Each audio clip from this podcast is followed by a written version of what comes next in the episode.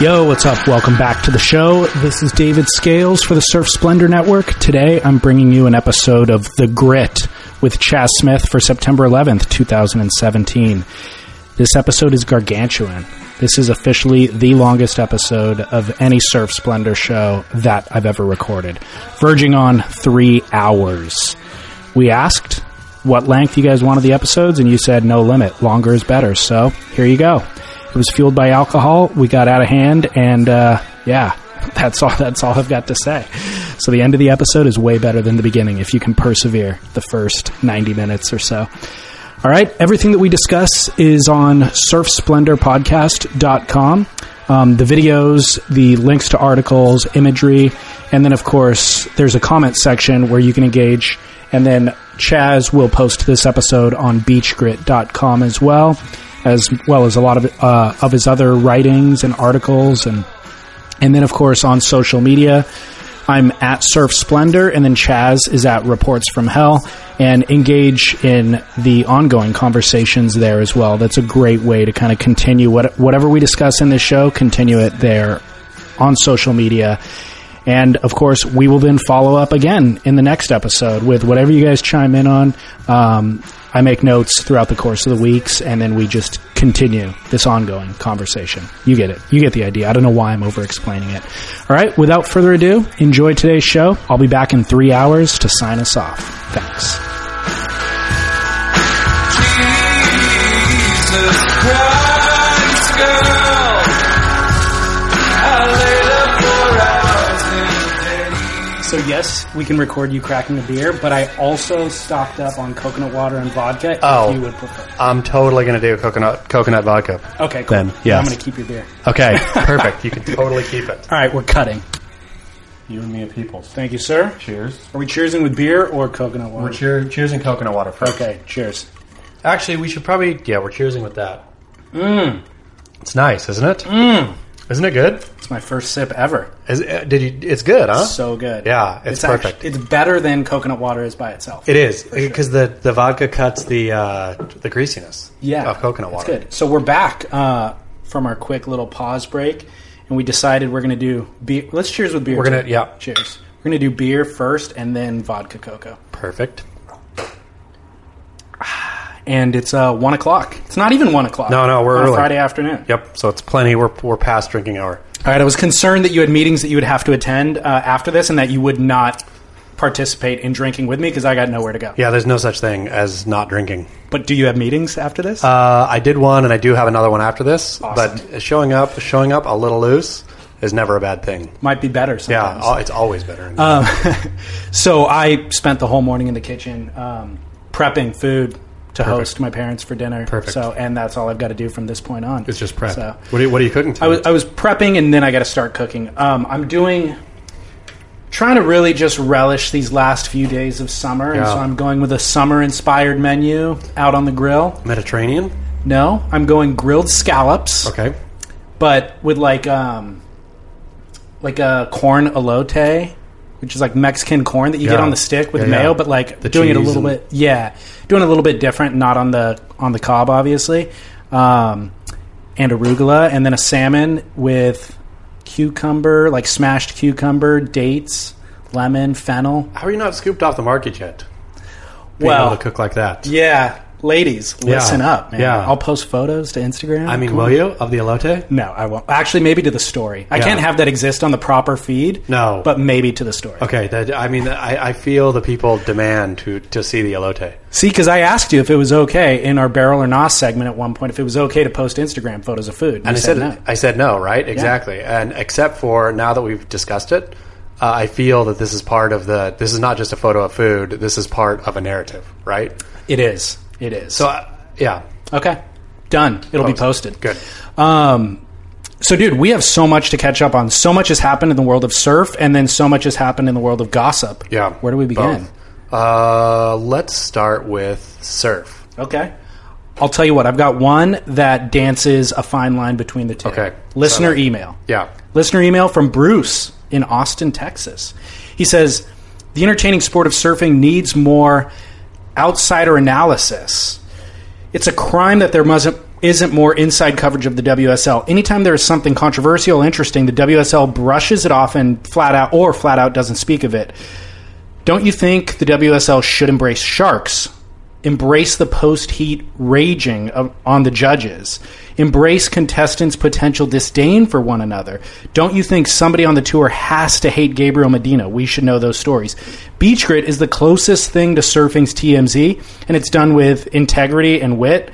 I would actually question Well, both yeah, those statements. I, I would too. Um, but surfing is a pro- is a professional sport, and it should be filled with way more behind the scenes drama and controversy for the fans. We absolutely get bored to tears between contest windows. Uh, with that, I just want to say, keep up the great work on the show with Chaz. It's great. Get down and dirty, stir the pot, and keep us entertained. End quote. Great.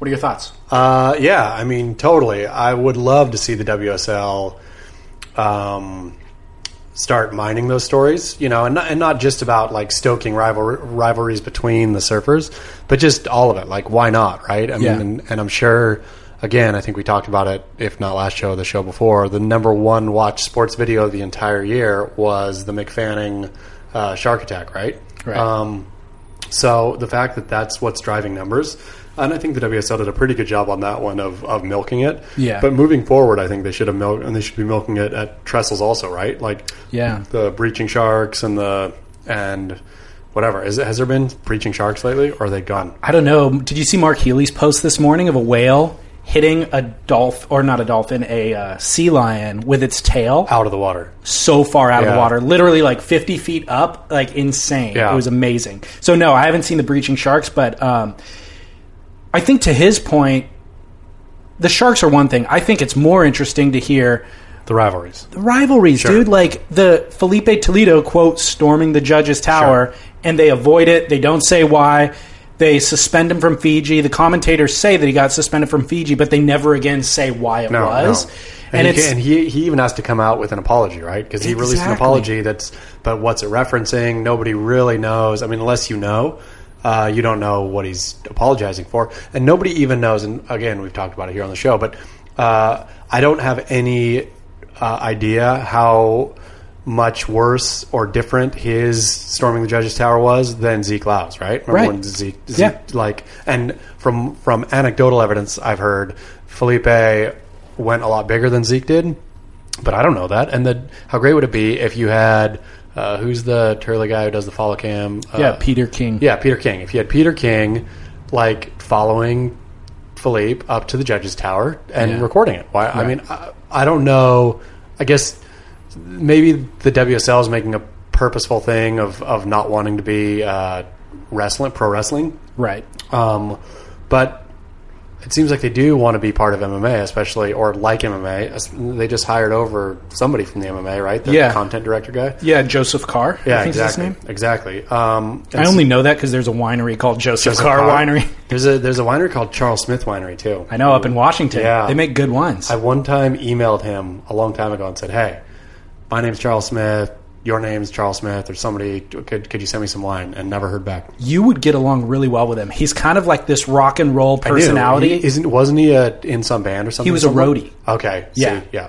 yeah, that's funny. So, um, yeah, it, I, you- you know, in the wine industry, everything is so austere. Yeah. You don't have to be that much of a rock and roller to be considered be a rock and roller. So you, you can know? be a, you can be a roadie and be Yeah, the rock star exactly. of wine. That's amazing. exactly. Uh, but, but, but back to the MMA part about serving. I, I still don't know what uh, the WSL wants. It's it's like consumer facing image to be right. Right. Is it a sport? Is it a lifestyle? I think when uh, Sophie Goldschmidt came on, she wrote something in her introductory newsletter. Sophie Goldschmidt is the new CEO of Right. the WSL.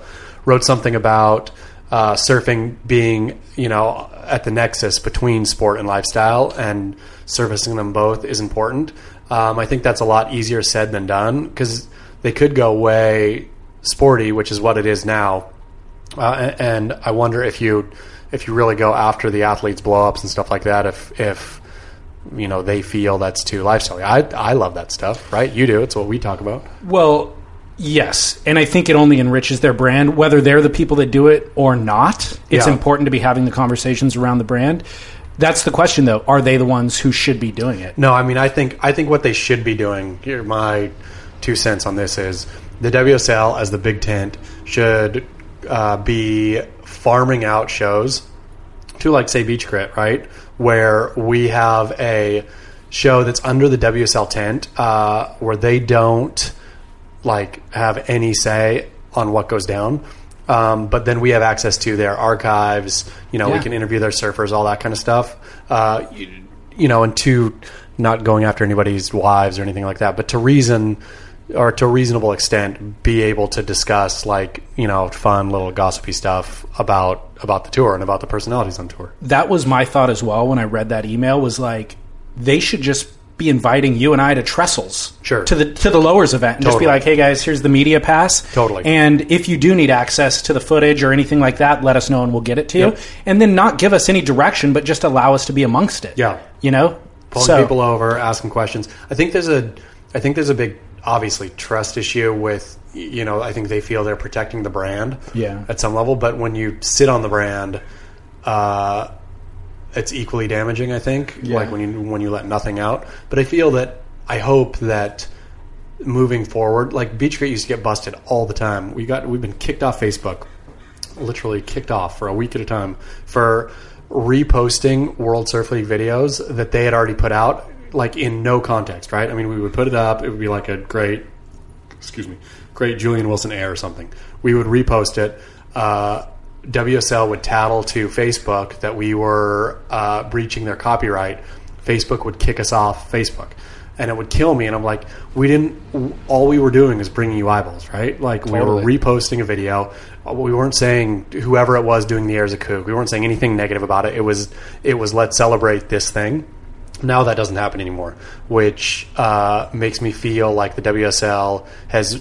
th- I think that was under the Paul Speaker regime. It was. that was really happening. Now I feel they've moved beyond that and realized that uh, any any publicity is good publicity. Like anybody talking about this is good is good talk. And so maybe uh, the bar or the or the pendulum will continue to swing to the okay. Let's let non WSL sanctioned but real surf personalities actually into the tent or into the world of you know a- and actually be able to do shows um, that we don't control, but we trust enough that these people are responsible, you know, and won't be like, uh, you know, d- getting getting a lawsuit thrown at us by being totally ridiculous. Right. Uh, but the but the, the content would be different from what we would produce, but also fun from a from a WSL perspective. Well, I think what they're going to have to recognize is that these conversations are happening anyways, and if they should actually they'd be allowing they'd actually be exercising a little bit more control by allowing us access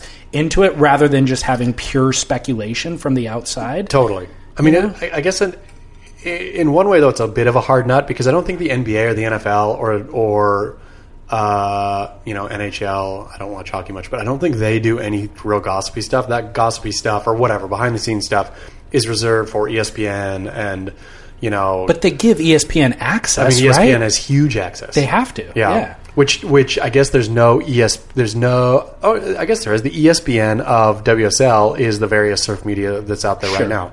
And hopefully they will start I think they will. I, I feel good about the WSL going to like start moving for uh, toward um yeah, d- just allowing different different perspectives. Well, the WSL sent out an email today and the title of it was The Job You've Always Wanted. Oh yeah, Did yeah. you see this? Oh, I posted that on uh that was Beach Crate yesterday. Oh, was it really? Yeah. Oh, okay, sorry. I know, I didn't check but it's, it. it's amazing. Did you read? Did Yeah, you it's read the whole thing? hilarious, dude. The, the ambassador of Stoke and Leisure. I don't even understand what the job is. Are they trying to get somebody into the into like the bleachers to cheer? Are you ready for this? Yeah. Okay. You ready for this? So the as far as I can tell, I read it v- fairly confused. Right. The the job title is the ambassador of Stoke and Leisure. Mm-hmm. Uh, I'm sure it'll be posted. I mean, there's a it's on Beach Grit, so it can be linked. I just I just honestly reposted the whole thing. Got it. Uh, it seemed like a glorified kind of internship where you were going to get flown to Hawaii. Yep. Uh, you are going to, I, fr- from all I can tell, it's you are going to be part of the WSL's um, Instagram feed. So you're going to be taking pictures of what you see as kind of this outside, outside perspective, and then posting them to the WSL's Instagram feed during the six months of uh, you know North Shore three months. three yeah, or, Yeah. sorry, three months of the of the North Shore time. Um, But it doesn't say anything about Instagram and it doesn't say anything about photos. It does. It says in the when you get down, so you click through it. uh, Oh, I didn't It's click. it's like Okay. your responsibilities are gramming. They call it gramming, right? Oh, okay. Uh, so your responsibilities are doing are like being happy or something. Gramming what you see. Uh, and there was one other thing, but but gramming was the only thing you actually had to do. Got it. Um, and then you got, I think the the benefits or whatever were cash being in Hawaii. So I'm assuming they're just they're giving an intern a room in the, the WSL house to go Yeah. Instagram, right? So I thought this thing was it was worded really goofily. Obviously, it was like really young, you know. And I thought, okay, this is silly and funny.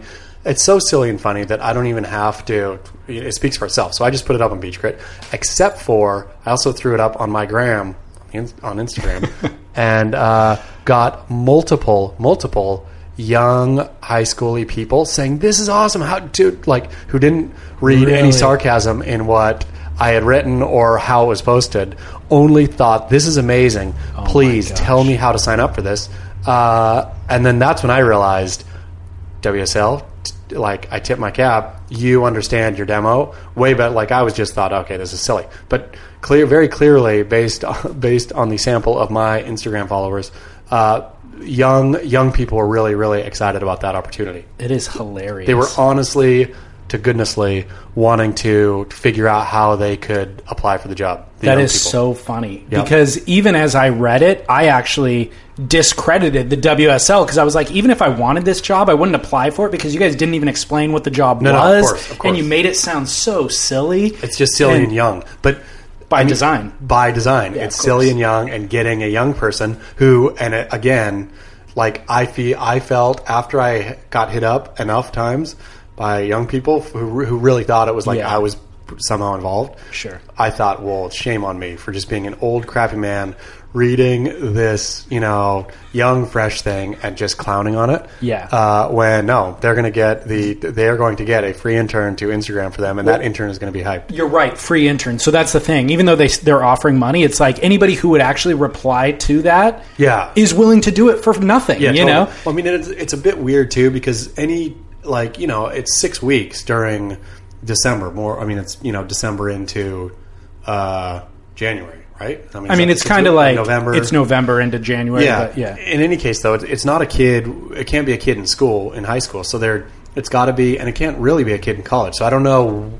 I don't know who could take off time. So it's theoretically somebody. It's like a young working professional who doesn't have a job is is what the target is. Plenty of those. D- e- Exactly, and again, to WSL's credit and to my discredit, uh, those people, I guess, are a lot younger now than they were a few years ago. And I still think of people like, oh man, any like you know Generation X person would read this and just scoff at it because it's so positive and so Right. you know whatever. But I, I just I had to in that moment recognize, recognize my own generational blinders, as it were, and yeah, credit credit the WSL for reaching beyond yeah the, the shallow shallow kind of pool that I reached to. It's a tough realization, man.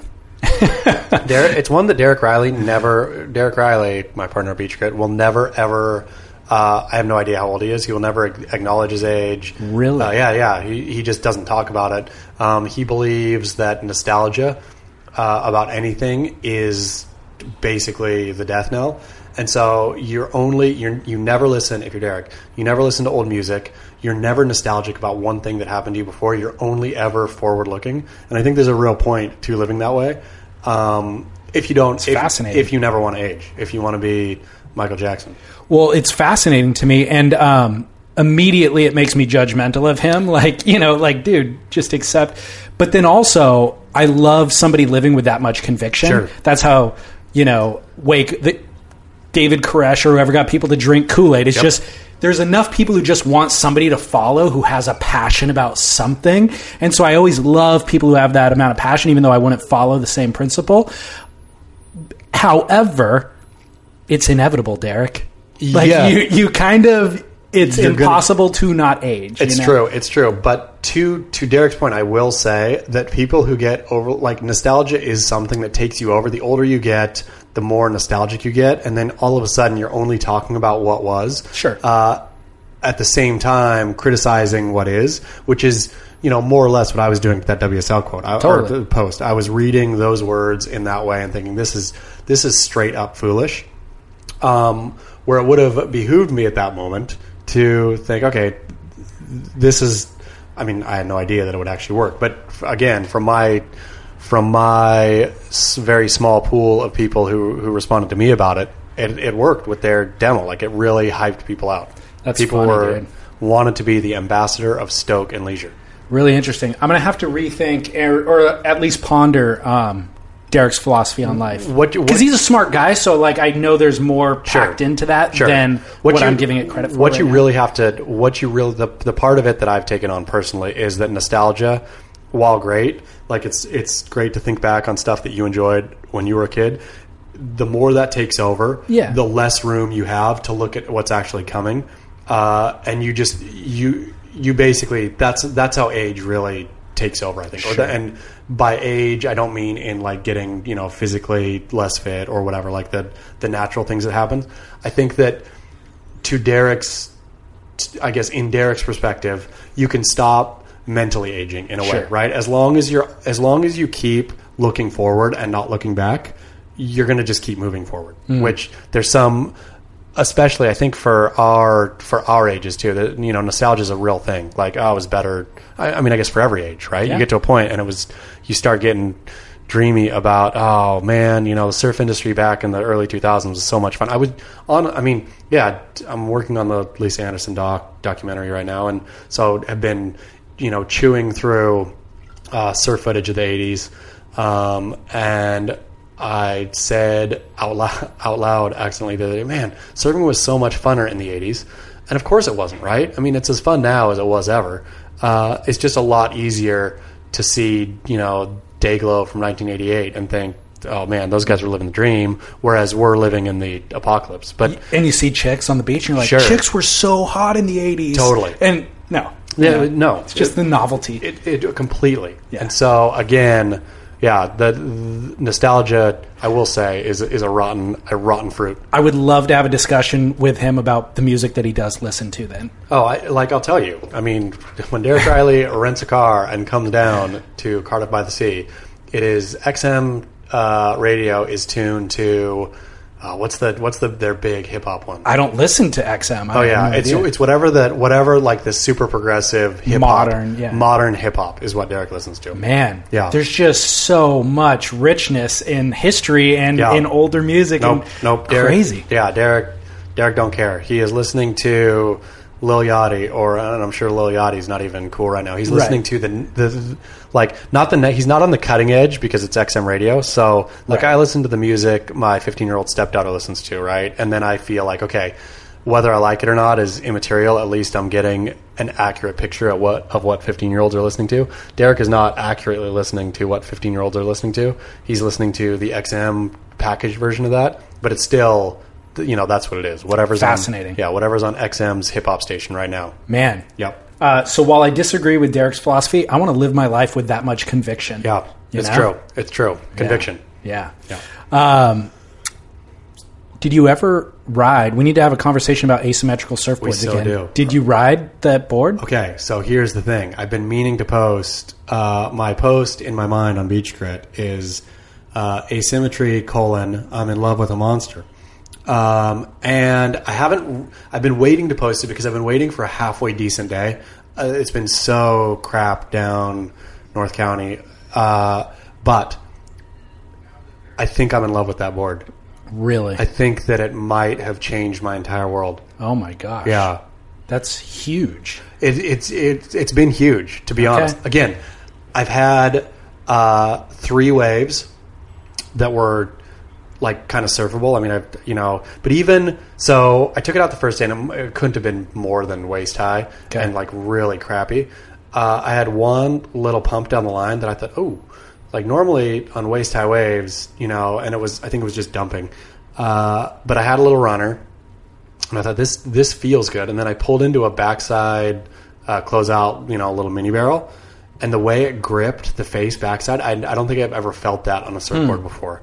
And so, and I've had this same rough experience uh, on slightly better waves, but I'm waiting for one good wave to really give my full endorsement because I don't know if it's if um th- there's yeah I mean it's a have you ridden one like that with yeah. that kind so of setup well, so I've ridden three different asymmetrical surfboards, two by Donald Brink, one by Matt Parker at Album, that he actually loaned me as well when we were having a similar discussion a couple of years ago, and um, but I've never ridden them in good waves, Yeah. and so I always have a question mark like you have, Yeah. where it's like, oh, this part felt good, but I really need a proper testing ground why did you why did you give it back before you got a good wave you know, I I just didn't know what the appropriate amount of time to keep the what board was. what is an appropriate amount of time for a loner I think Matt, um, a from Album? month. A month would be the appropriate amount of time. I think I feel like I've had that one now for what two weeks Not quite two weeks. there's but yeah. absolutely no way I'm giving it back until I ride a proper wave yeah. I feel I'm doing Well, him a disservice if I that- give it back okay, fair before enough. because and if that- you're writing an article about it, Yeah, then yeah. 'cause that's I'm, I'm actually totally- weighing in. Okay. Uh, and and all of asymmetry lies in the balance here, as far as I'm concerned. Like, Fair enough. This is not just. It's You're not giving just- yourself a lot of credit. Yeah, yeah, a lot of credit. So I, I will say though, what you said resonated. w- The few words that you said about those two waves resonated with me with the um, album surfboard that I did borrow. It was matte black, uh, short board. It was like five ten, front traction pad, two traction pads. I mean, it's everything that we've talked about Mm-hmm. Yep. not doing, Yep. unless you're doing airs. But what it what resonated with me that you said is there was a sensitivity to it that felt remarkable. Where it's kind of like I didn't get great waves on it, but the board did exactly what I wanted it to do when I wanted it to do it in a way that is not familiar to me. And so I'm like, well, is that just this board's a magic board, or is it the asymmetry that's applying that sensitivity? So yesterday, yesterday I surfed it, and and it was it was like peaky D Street, right? It wasn't great, but at least it was peaky. Uh, I caught a wave. I'm regular foot. Uh, on go, going right, uh, I turned like I've never turned before. It just turned so easy. Like I did a little bottom turn and went up and like cranked it all the way around without barely even trying. Yeah, and that's that was. I mean, I had felt So maybe sensitivity is the right. totally, but it, but it didn't feel squirrely at all, right? No, like it just- exactly. it turned when I wanted it to. Like I threw a little bit of muscle into it, and it gave me a lot more back than I put in. But then backside though, it feels like it's sticky, right? It feels like like usually backside I'll goof around and just because it's easier to crank turns backside Yeah. than front side, so I'll just do you know stupid cranked out turns, and it wouldn't let me do that. Uh, but it did like grab the wave and allow me to like even in that dumb little closeout barrel that I pulled into. I was dr- I was drawing a proper backside barrel line in the Mm. closeout, which r- I rarely do in a closeout. I'm always I'll always pull in and be like pulling out the back already, Sure. uh, just because I'm you know that board like locked me in, and actually it was a proper. If, I mean, if it would have been a, a proper barrel, I would have come out. So I'm wondering if remember one of the things that Matt said specifically was placing the cluster of fins Yep. under. The is front. it is it the cluster that's under the heel and the single that's under the toe, or vice versa? It's the singles under the toe, and so you're so Yeah. I'm doing I'm doing twenty turns theoretically on my toe, and then really grabbing with the quad on the heel, which that's or drive off the toe too. So if you're Yeah. front side, you're kind of getting that Yeah. projection and drive, and then once you go to the turn, that's where the sensitivity precisely kicks in. Yep. Which again, shitty waves. You know, I've I think I've ridden it. I think I've served it like five or six times now, though. Okay. But but all shitty waves. But uh, my my big question marks coming out were why is everyone not doing this? That's I but again, that's not really questioning the value of the board. That's more um, the answer lies in just the surf industry is notoriously slow to change. We're still riding polyurethane with wood stringers that we started riding in the fifties. It's true. You know what I mean? Except, except I've been through like the epoxies. and, Like nothing else has felt quite right. Like epoxy was too light, right? I always thought that epoxy wasn't a too light. Oh no, that There's I not an was- epoxy. You're Yeah. right. That one's poly. Um, I, I always it has its application, but it's not better than poly. It's not better. No. Uh, you know, I've had cra- carbon wraps, stuff like that. I've done, you know? I love I love Biolus's carbon wrap. I have a Biolus carbon wrap that I that I adore. Okay. Like the flex. Have you ridden a carbon wrap? I have ridden carbon patches, but not Biolis his- is carbon wrap. his rap, the flex on that thing is so dreamy fun. Like it feels really, really good. Like you can actually feel. I mean, you don't feel the flex, but like it, it feels like it has spring to it. Do you? What's your deal with Biolis? Do you get boards at discounted rate or what? I Yeah. gotta get on that program. I can get you one. You want one? yeah. I, I get team cost. okay. Yeah, Yeah, On a team hook it board? up, dude. Yeah, yeah, easy. Because I've I bought a few of them ten years ago or maybe like late '90s or something, but I haven't ridden one since. Yeah, his his new stuff. I mean, like you know, my favorite that he has is uh, the puddle jumper, which is like you know not a performance surfboard at all, but it's yeah, it's I mean it's fun. Yeah. it's fun as except yeah, nothing nothing. I have nothing bad to say except the only thing I do have to say is the doors of perception are now open to me with this asymmetry, and I I feel like I need to wander down this path just for a bit to see because I think Matt said when we talked about it, it shouldn't feel tons different. Uh, I can't remember what exactly it was something about it shouldn't feel radically different, and it doesn't feel radically different. No. But it did change my surfing, and I feel my surfing hasn't changed for a decade. Right? Wow. Like I surf more or less, you know, the same way that I Yeah. have for the last 10 years. On this one, and again, that's why I'm waiting for a good wave because I felt I would do different things. I would draw different lines, I would do different turns. Um, and that was that was exciting. Yeah. And also the- Fascinating. The, thrill, the thrill you get out of people commenting on the fin setup on that board. It's so it's so different that every time I got out of the water, I would have at least three or four comments. You know, walking up the stairs of like, oh, so was that on purpose or sick or They so- uh, were they making fun though? I know people love people were fascinated. I think Okay. that. I mean, I don't know. It's maybe just a North County thing. I don't know if you took a board like that out at trestles, if people would just scoff at you. Uh, but in North County, I feel that there's an appetite for uh, progressive progressive design, um, and so yeah, Okay. people seemed like they were they were intrigued by what it did, Yeah. especially in the fin. I don't I don't think people care as much about the asymmetry as they do about the fin placement. Well, one thing that I feel like got completely overlooked was um, about a week ago. They obviously the video came out with Jerry Lopez surfing Kelly's Surf Ranch. Yep. Because they switched that wave to a left, and Jerry was riding an asymmetrical board. Totally. How Which- rad was that? It was total, but again, now I don't know why you wouldn't, especially on a wave like Kelly's wave, where it seems like if you know what you're going to do, uh, and you really know how the wave is, why wouldn't you shape a board that would be for that wave, which would be an asymmetrical board? right. I mean, there would be no reason not to ride an asymmetrical board there, Yeah. like, or I, I can't think of No, one I can't think of one either. because you know it's going to happen every single Totally. time. You can put the exact foam you want in the exact place you want. Yeah. like that's what I wonder if if uh, wave pool boards are going to be drastically different. Did you look at uh, the clip of Bethany Hamilton just came out of her riding it? Did you s- notice her board? Mm-hmm. No. Her board. Look at her board that she's riding. It's bizarre looking. It's super fat and flat. It looks, uh, which of course you know it's fresh water, so you're going to need more foam Yeah. to float you and all that stuff. But I just I just wonder if eventually the boards that are used at wave pools are going not even going to resemble surfboards. Yeah. You know, it will be somewhere between like wakeboards and and traditional surfboards. I mean, I could see honestly um, Kelly Slater's Wave Company partnering with obviously Firewire would be the fit for him because he's co-owner in the brand. Sure. And just having a stockpile of boards there that are designed for the wave pool that you just show up and take one off the rack. Totally. That, Totally. That's what they will do. Yeah, you know? I mean, if you're and, and you could almost do it if you're you know six one, one Yeah, exactly. This is your board. go right to the here. rack, and if you're that Your size, these regular are five foot. options. Yeah, So with Jerry's board, uh, first of all, how come nobody that I saw on the internet commented on the fact that he didn't even get barreled? yeah. Because Did I, you notice that? I did, but I think the way they the way they stuck the camera, they tried to make it look like he did. right? Yes, they did try. They, but he was not. He wasn't barreled, was he? No. Yeah, Nobody even noticed it. I was like, this is Mr. Pipeline. Like, I'm not questioning Jerry's ability at Sure. all. Obviously, the guy knows how to get shacked.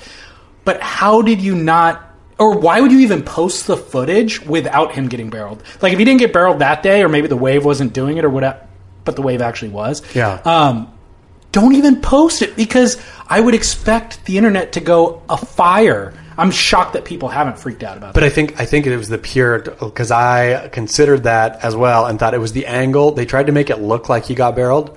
The wave was barreling. He was in the pocket. Uh, the angle they had, it was hard to tell where the lip was versus where Jerry was. Right. That's even worse. If you're trying to make it look like he did, that is actually worse to me. But I I have to think uh, that Kelly and Josh Kerr and whoever else has served, excuse me, that pool makes it look easy. I bet it's really really really really hard to get barreled on that wave. Bethany got barreled. Bethany got barreled, but Bethany is uh, she has one less arm to stick in there. A and B. Uh, how did Bethany get barreled? Bethany got barreled on the right. No, she got she did, but she got barreled on the left too. I specifically watched it for that purpose. See, but maybe Jerry's just too old. And he's not though. I mean, maybe you're right. Maybe, he's he's, too not old. getting barreled at this age anymore. I mean, and I'm sure he's getting barreled if he if he went out to pipeline, he'd get barreled, right? It's Jay, throwing. or like uh, G Land. Sure, or something. it's throwing. You know, you And it's just- overhead. Yeah, you position yourself and it throws over you. Yeah. that wave, I'm sure you have to work to get in that barrel, right? Like this thing is is churning along. The the plow is pushing it out, and so you would have to have again such like I think not instinct because Jerry would have instinct to get barreled, but I bet it's I bet it's counterintuitive, and it's- it's something that Jerry, I bet I'm taking the opposite stance. I think Jerry's a yogi. He's the most flexible dude on the planet.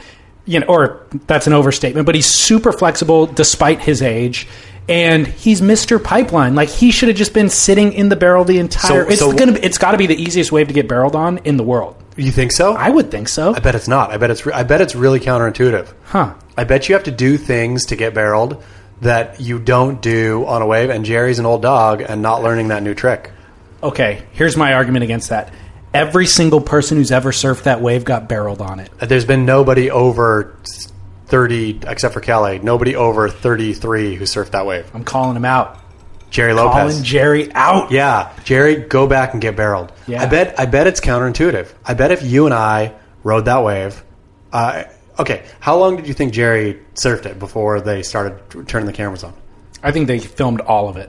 Jer- uh, how many days do you think he served? One day. I think it was a one day shoot. Exactly. So I bet it's it's hard to figure out how to get barreled in that wave in one day Okay, I- except I'm- I every feel- other person has. so- because they're all young.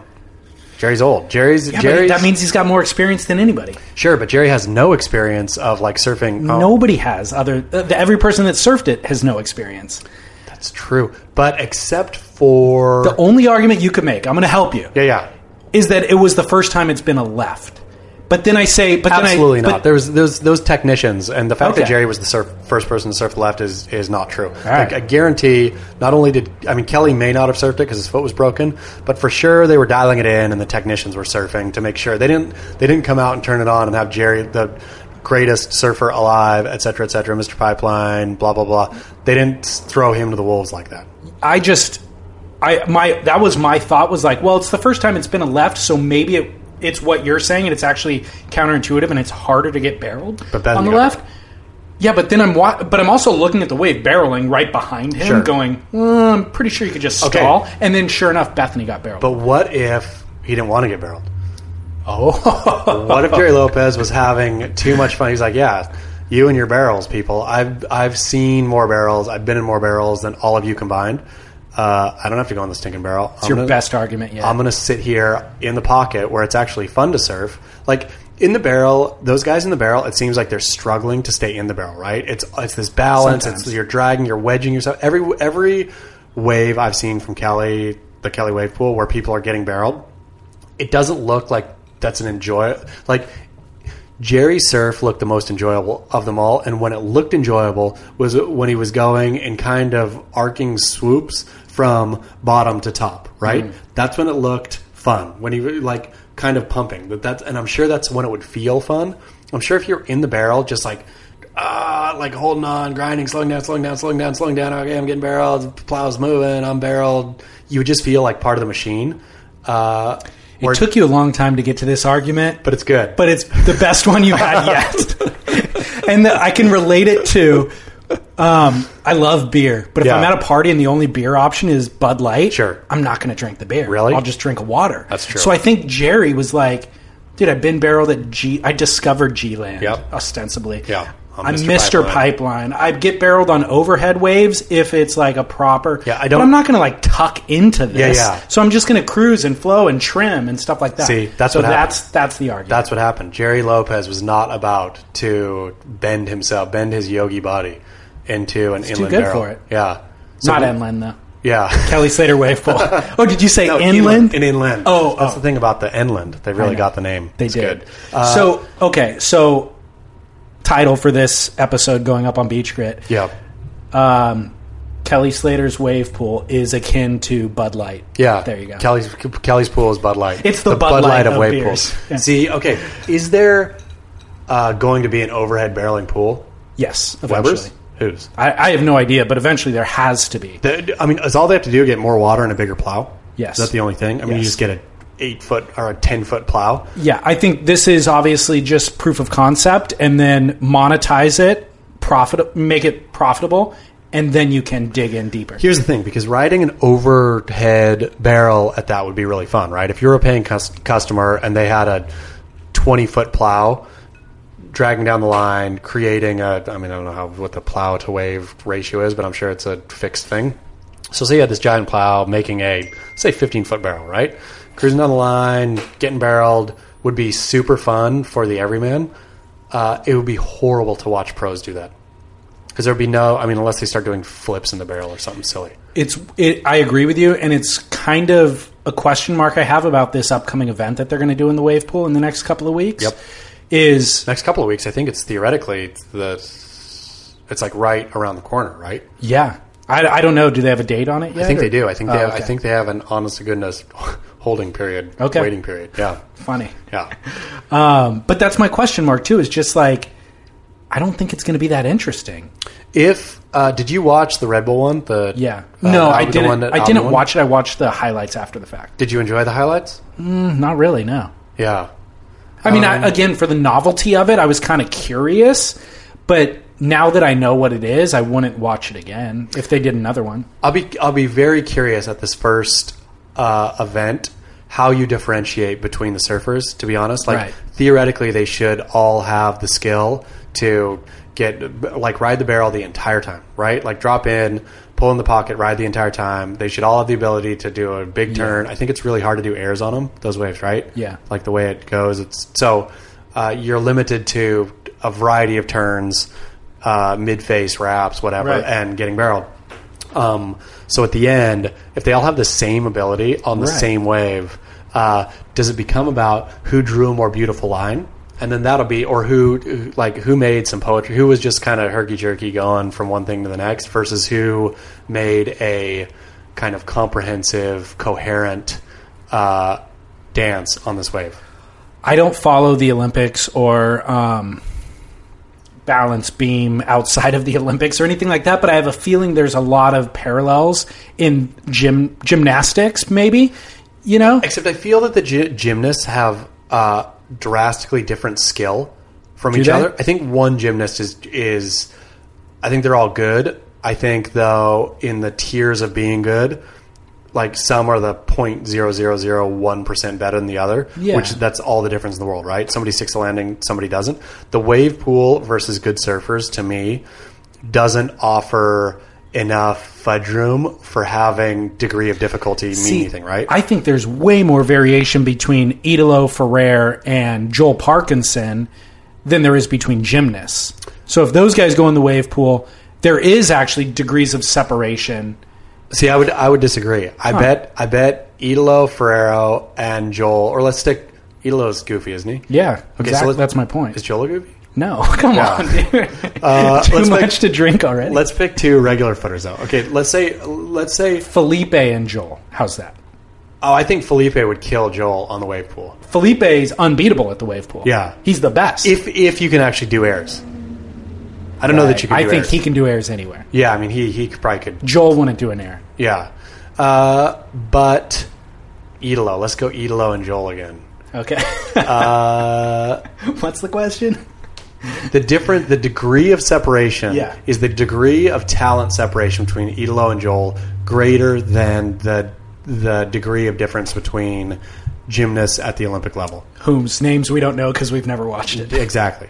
Uh, but I'm going to say, yeah, I'll say the difference but in skill between Joel and Idolo is greater, but I will say the playing field doesn't allow them to mm, like doesn't allow them to figure out what those differences are. They'll basically look the same. Exactly. So- that's why I'm questioning the validity of the wave Sure, pool okay, for okay, competition. great. You know, Uh, but I do think, just for the record, Joel will smoke Idolo in the wave pool, based on like his style and what he's good at, speed, power, and flow. Oh, but just think, oh, I mean, just think how mind numbing it would be to watch Joel go down the line and do wrapping carbs on a wave. It, yeah, it would be. I don't want to necessarily see that, but here's what would be actually interesting: is if they put Joel on the right and Idolo on the left. See, that, and that's to me, that's the fun of the wave pool. If they treat the wave pool like it's a wave, and they treat the contest like it's a surf contest, then I think it'll be a failure of imagination. Right. What I, I would love if they had fun with it, right? Initially, in in Mark One, if you did that, if you made all the all the regular foots go left, you made all the goofies go right. Yeah. Uh, What or if, what if you did this? What if you added an element of imperfection to the wave without telling the surfer what it would be? So maybe like a rock on the bottom of the wave pool that creates something that they have to then respond to. or even better, a man with a giant stick who jumps out and tries to whack you off it. Yeah. You can whack him off. I mean, I mean, why not? If it was Joel Parkinson, he's a handsome man.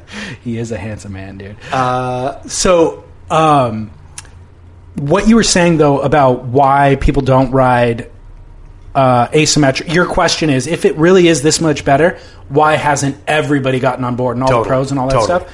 The reason why I question that being a valid even question is look at everything that's ever come before us with technology, with sports, with um, the first example I can think of is the guy, i- again, Olympic example, the high jump, right? Sure. Everybody used to do the high jump jumping straight over. with their chest over the bar, and then one guy realized doing it Fosbury. with his back over the bar, right? Yeah, the Fosbury flop. Exactly. And Yeah. then now everybody can jump three feet higher into the air, whatever the separation Sure. was, and it revolutionized the sport. But when he did it, people were like, why didn't everybody do that before? It just took one guy to do it. You Sure. know, So Except- that hasn't happened yet. But there's been a lot of asymmetrical boards. I- Like I've seen asymmetrical boards now in the marketplace for how long? So You're in the Carl Ekstrom Yeah, got a patent for it. I think it was the early 80s, Sure. like 82, 83. patent. He got a patent What for it. what, what specifically did you I don't patent? even, I don't know, but that is a fact. Does, is a patent still No, it expired. Okay, so now everybody can do asymmetrical boards. And they still were anyways. I guess okay. Here's what I guess. Pros, whatever. Pros, you go do your thing. I don't really care about what. I mean, I care about what you're doing, but in terms of how it relates to my own surfing, I couldn't care less. But if I'm going into a shop and there's an asymmetrical board and a traditional short board, and the uh, shopkeeper says, "Okay, hey." Here we have this. This will do this. Is, is that what it is? People don't want to take chances because the, the They're expenditure spending 600 yeah, bucks. and you that's know? so it's a it's an expenditure. and there's like- too many variables there. and you and I are lucky that we get loaners.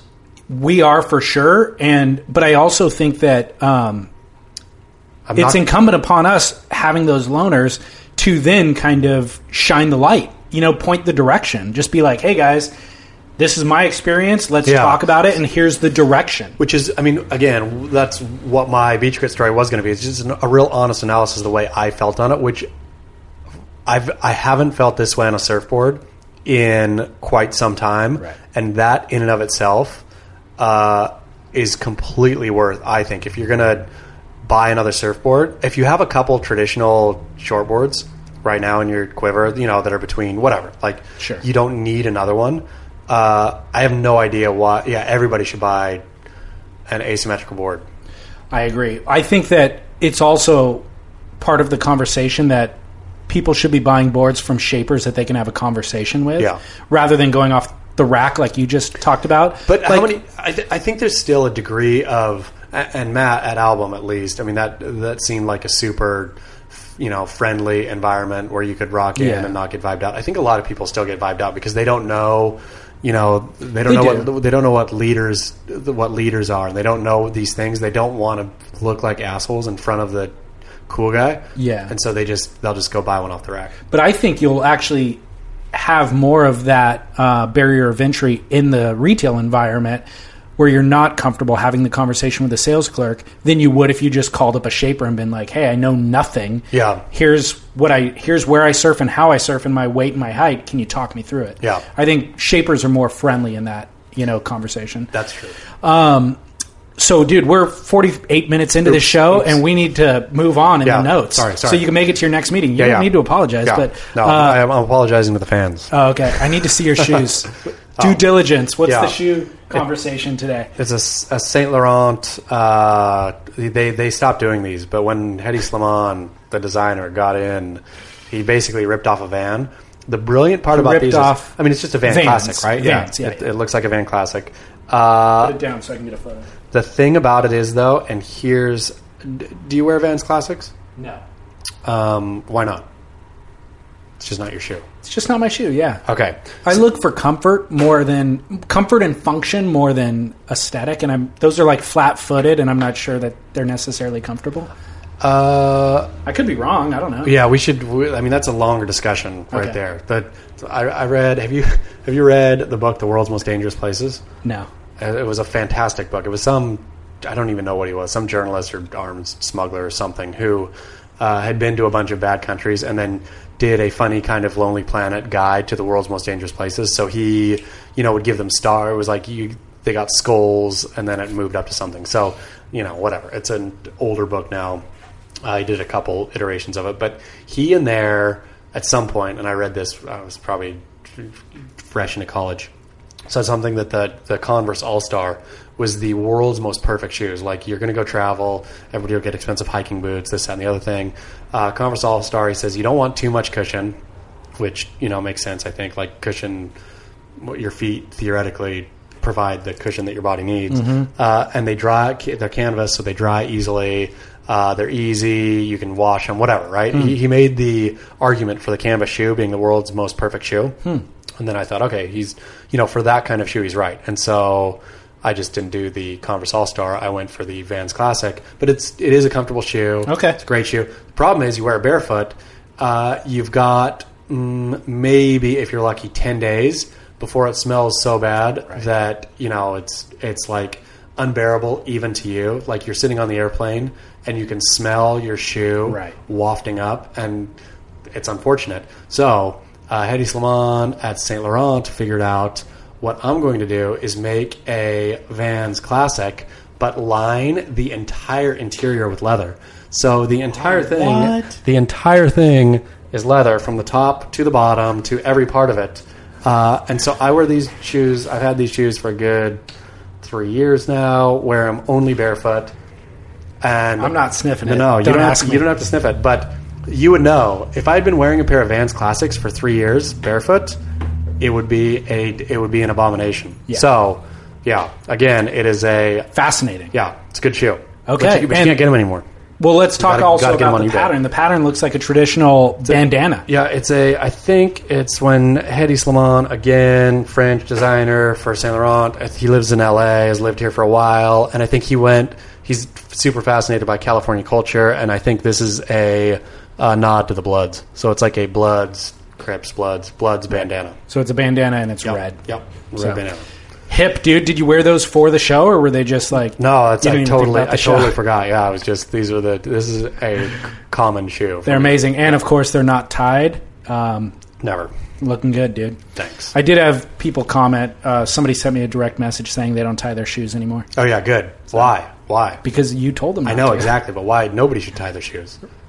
What are you going to do with Yeah. your tied shoes? I don't know. Yeah. I'm not wearing tight shoes. Yeah. I'm wearing sandals right now. um, that actually reminds me of Bobby Martinez. Which did you see? Stab? Yeah. yeah. I didn't read it uh, yet. I saw it, and I saw the pull quote. Yeah. uh, but I didn't read it. so basically, Beach Grit reported this as well. Uh, Derek reported this on Beach Grit as well. Like the WSL's potentially going to lay out a brand new format for 2018. Yep. This is good to talk about. Yeah, I'm excited. and this I- is what I was most excited to talk about. Quite Is frankly, it really? today. I was Yeah. actually not going to talk about it. Oh, what I was. This is this is what I came here to talk about. Oh, today. okay. All right. Yeah. Cool. Let's do it then. Um, I need to give credit to my other co host of Spit Podcast, Scott Bass, who has actually been championing these changes for l- years. Yeah, yeah, yeah. And like literally for years, and he does it all the time, and he's like, shorter windows, like shorter waiting periods, fewer surfers, so that we don't have to. It'll be less expense for the WSL, so they're not sending everybody across the world for two weeks at a time. And uh, and by the way, I don't want to watch Kayat surf, or I mean, Kyon's not on tour anymore, so I don't want to watch Adam Melling surf, Stu Kennedy surf, unless it's Snapper. But like, I only want to watch the best guys surf. So how do we do that? Well, fewer guys on that run on one swell instead of multiple swells and you know better surf spots we don't need to go to brazil we Sure. don't need to go to where so um, anyway the wsl is instituting some of these changes we could talk about those changes i do want to talk about bobby martinez really quickly um, Bobby doesn't provide anything of interest for me at this point at No. all in terms of what he says. I don't know why anybody's interested in interviewing him. Like, there's an element of sensationalism that appeals to me, and his surfing is still phenomenal. There's some recent footage of him, and he's in the new film Snapped 3.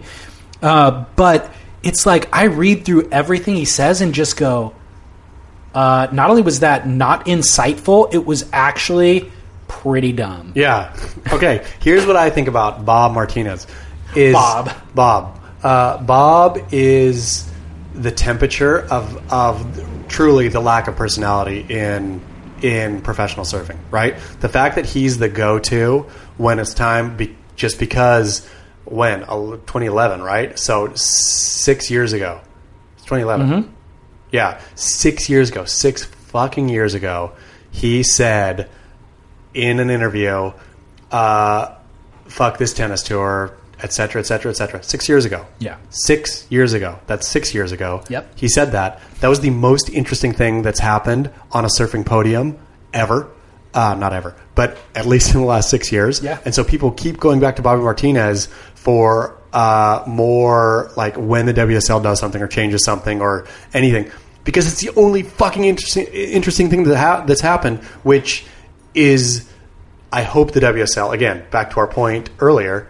Uh, whoever wrote in about you know Yeah. where where are the personalities Bruce from Austin, Texas. Bruce from Austin, Te- Texas. Bruce, you ha- you made a 100% valuable point, and that's why Bobby Martinez, the only reason he matters, is because the WSL has done a very very poor job of pushing personalities, and by popping off on the mic, it looked for one minute like he had a person, excuse me, personality. I, yeah, and I think he does have a personality. Sure, sure. I just doesn't have any insight. No, and, and so it's and nothing against Bobby. It's just, but that's the lie. Who else? Who do you want to hear from?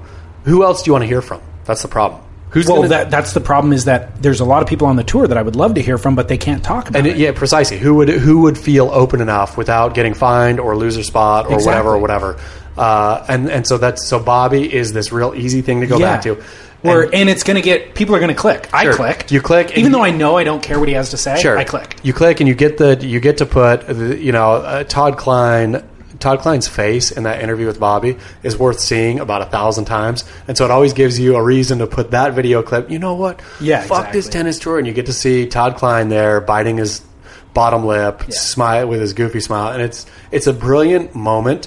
But the fact that that is the only brilliant moment It is. in the la- the only brilliant uh, post heat moment in the last six years is is just a real bummer. It is. So um, I'd be curious to know. Do you remember a follow up video that came out after that where Bobby was playing tennis. yes, I shot that video really, Oh, and edited it. Of course, I remember that video. awesome. Totally great. So Yeah. I Todd called me up. Todd Klein called me up like the d- the night before, and he's like, Yeah. "Dude, I got this idea because Todd was with Quicksilver at the Yeah. time. He's like, I got this idea. Let's drive up tomorrow to Santa Barbara. Are you free? It's a Sunday. Like, let's do this. I got Bobby. He's in. We're gonna do it on a tennis court. And Todd had the whole concept, and I'm like, all right, I'll clear my schedule. Let's do it. So we drove up there. Listen to speaking of XM radio, I remember specifically we listened to his XM radio Pearl Jam station the Amazing. entire time. Yeah. It was Just Pearl Jam Pearl the Jam whole the way entire- there and the whole way back. And I was like, you know what? I don't mind Pearl Jam has some deep cuts yeah, dude, Pearl that are Jam has pretty good. deep cuts. That are better than They get the- a whole, they get a whole XM station that, and you can They on do. like Yeah, I would make fun of it, And- except you can kind of enjoy the pro. Well, it was way better than Jeremy and Oh, yeah. Even Flow. Yeah. And uh, like, I mean, have you heard Corduroy yeah, of of course. Vitology? Corduroy is one of my favorite Pearl Jam songs. the jam, Oh. dude. And I think their um, documentary had just come out. It was Yeah. called Twenty. Anyway, so yeah, I shot that video and edited it, and then like he posted on Quicksilver's thing.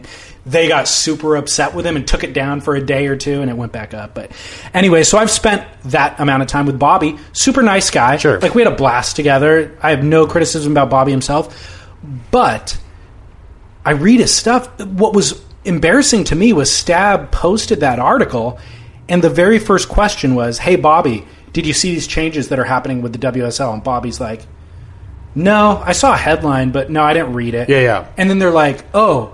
Then we paused the interview, sent in the article, he read through it, and then we continued the conversation. Yeah. I'm like, Bobby doesn't even care. Bobby doesn't care. That's the thing, though. Bobby doesn't follow professional surfing. So then, how much insight are you going to get out of him when he just skimmed your article real quickly so that you could continue the phone conversation? Zero. I mean, Bobby's Bobby's like again. You get to replay that original video. That's what you get by going to Bobby. And you know, I, I mean, frankly, you know who would be more interesting to talk to about this? And I'm going to do this when I get home. Maybe uh, is Noah Dean. Like it'd be fun to talk to Noah Dean, who the latest to say fuck the WSL.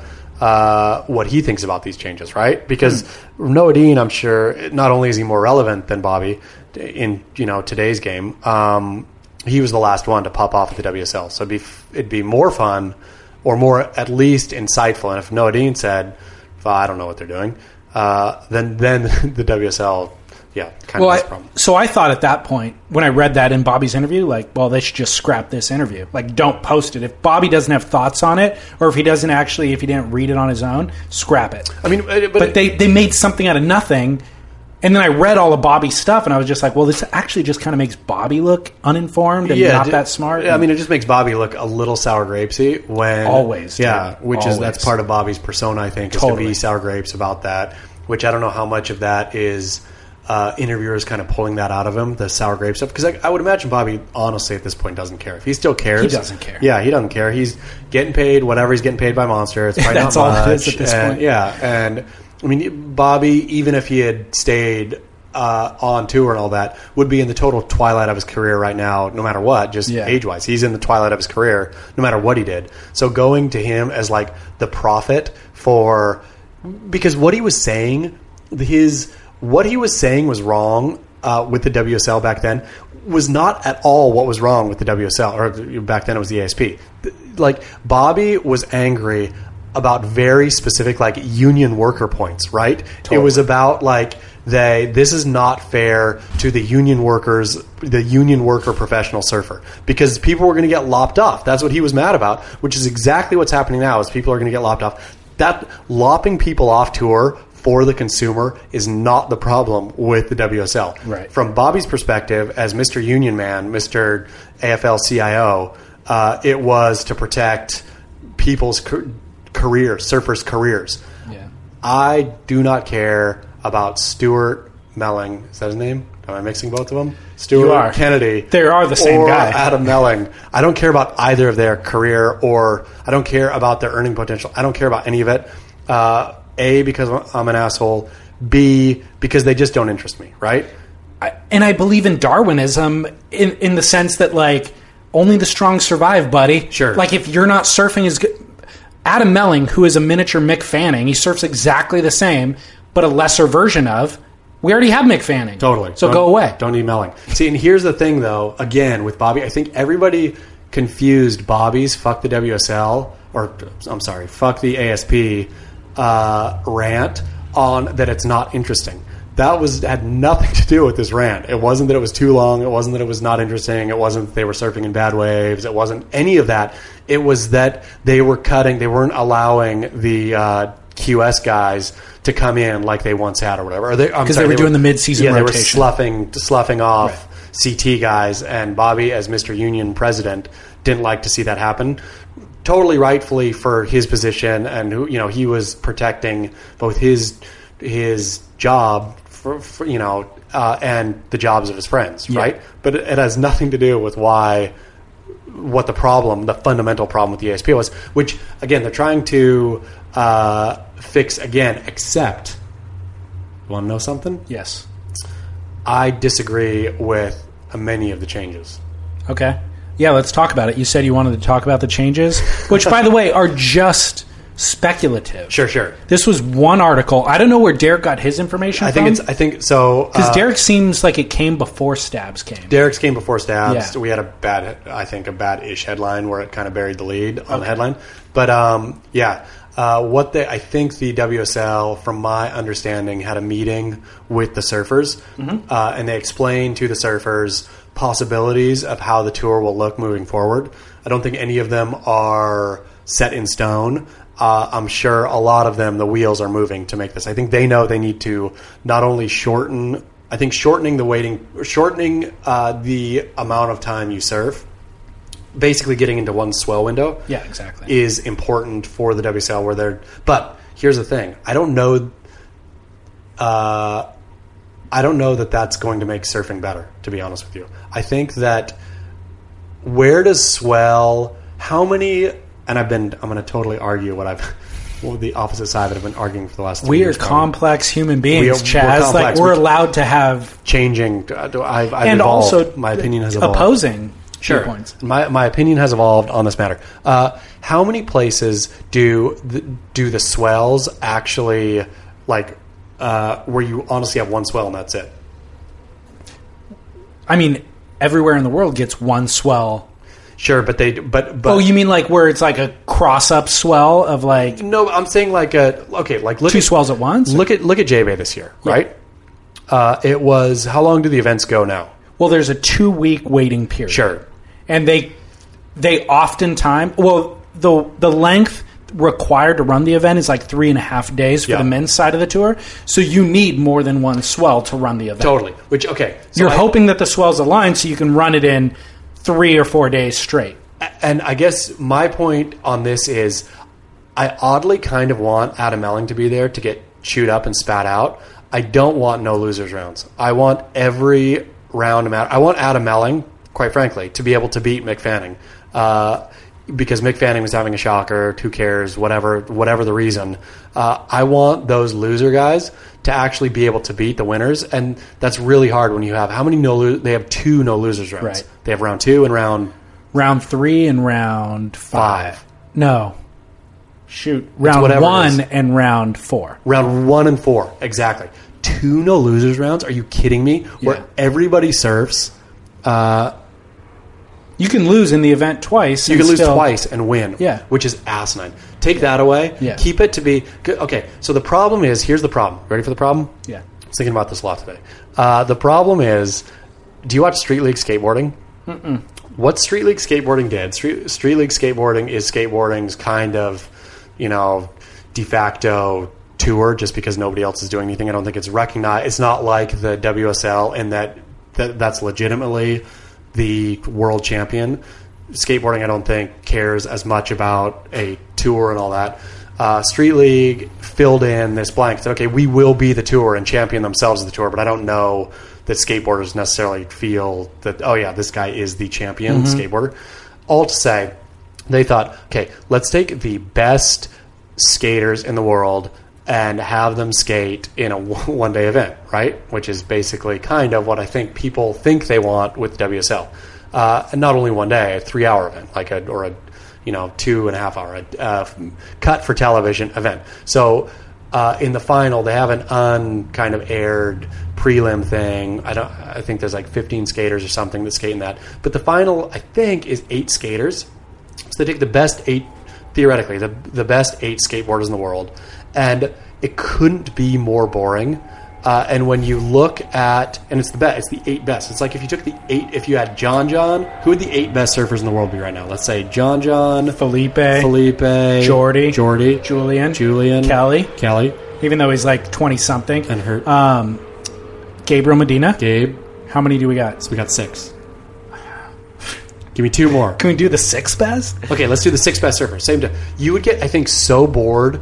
Like you need the Mellings, you need the Kennedys. Even though I make fun of them, somehow you need these guys to make the other guys more interesting, right? You need a little bit of a longer surfing needs to breathe a little more. If you compact it too much, I think you lose any kind of draw of like momentum forward. I think they need to keep the surfers. They need to make it a three day event. Yeah. Like you can't you can't have it a three and a half day event.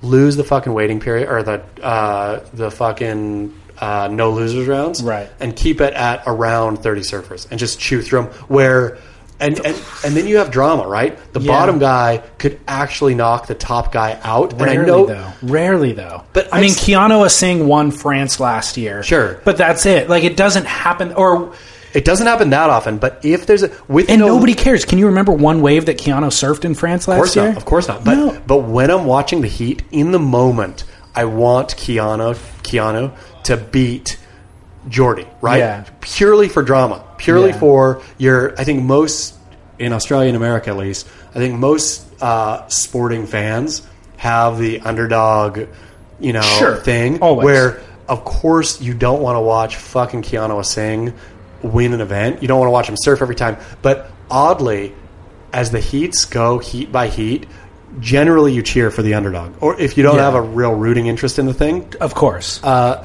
which all of a sudden when you knock out the no losers, and I know why they put him in there, right? You want to Yeah. watch your best surf, favorite surfer continue or also, to surf. there's so many variables in surfing that you you might just not get a wave. You could be the best surfer in the world and you don't get the wave. Great. So they're making accommodation for Sure. that with a no losers round. shouldn't be accommodation for that. I agree. It should be. It would Totally be. agree. It would be way funner to watch John John get skunked than to watch John John lose twice and win.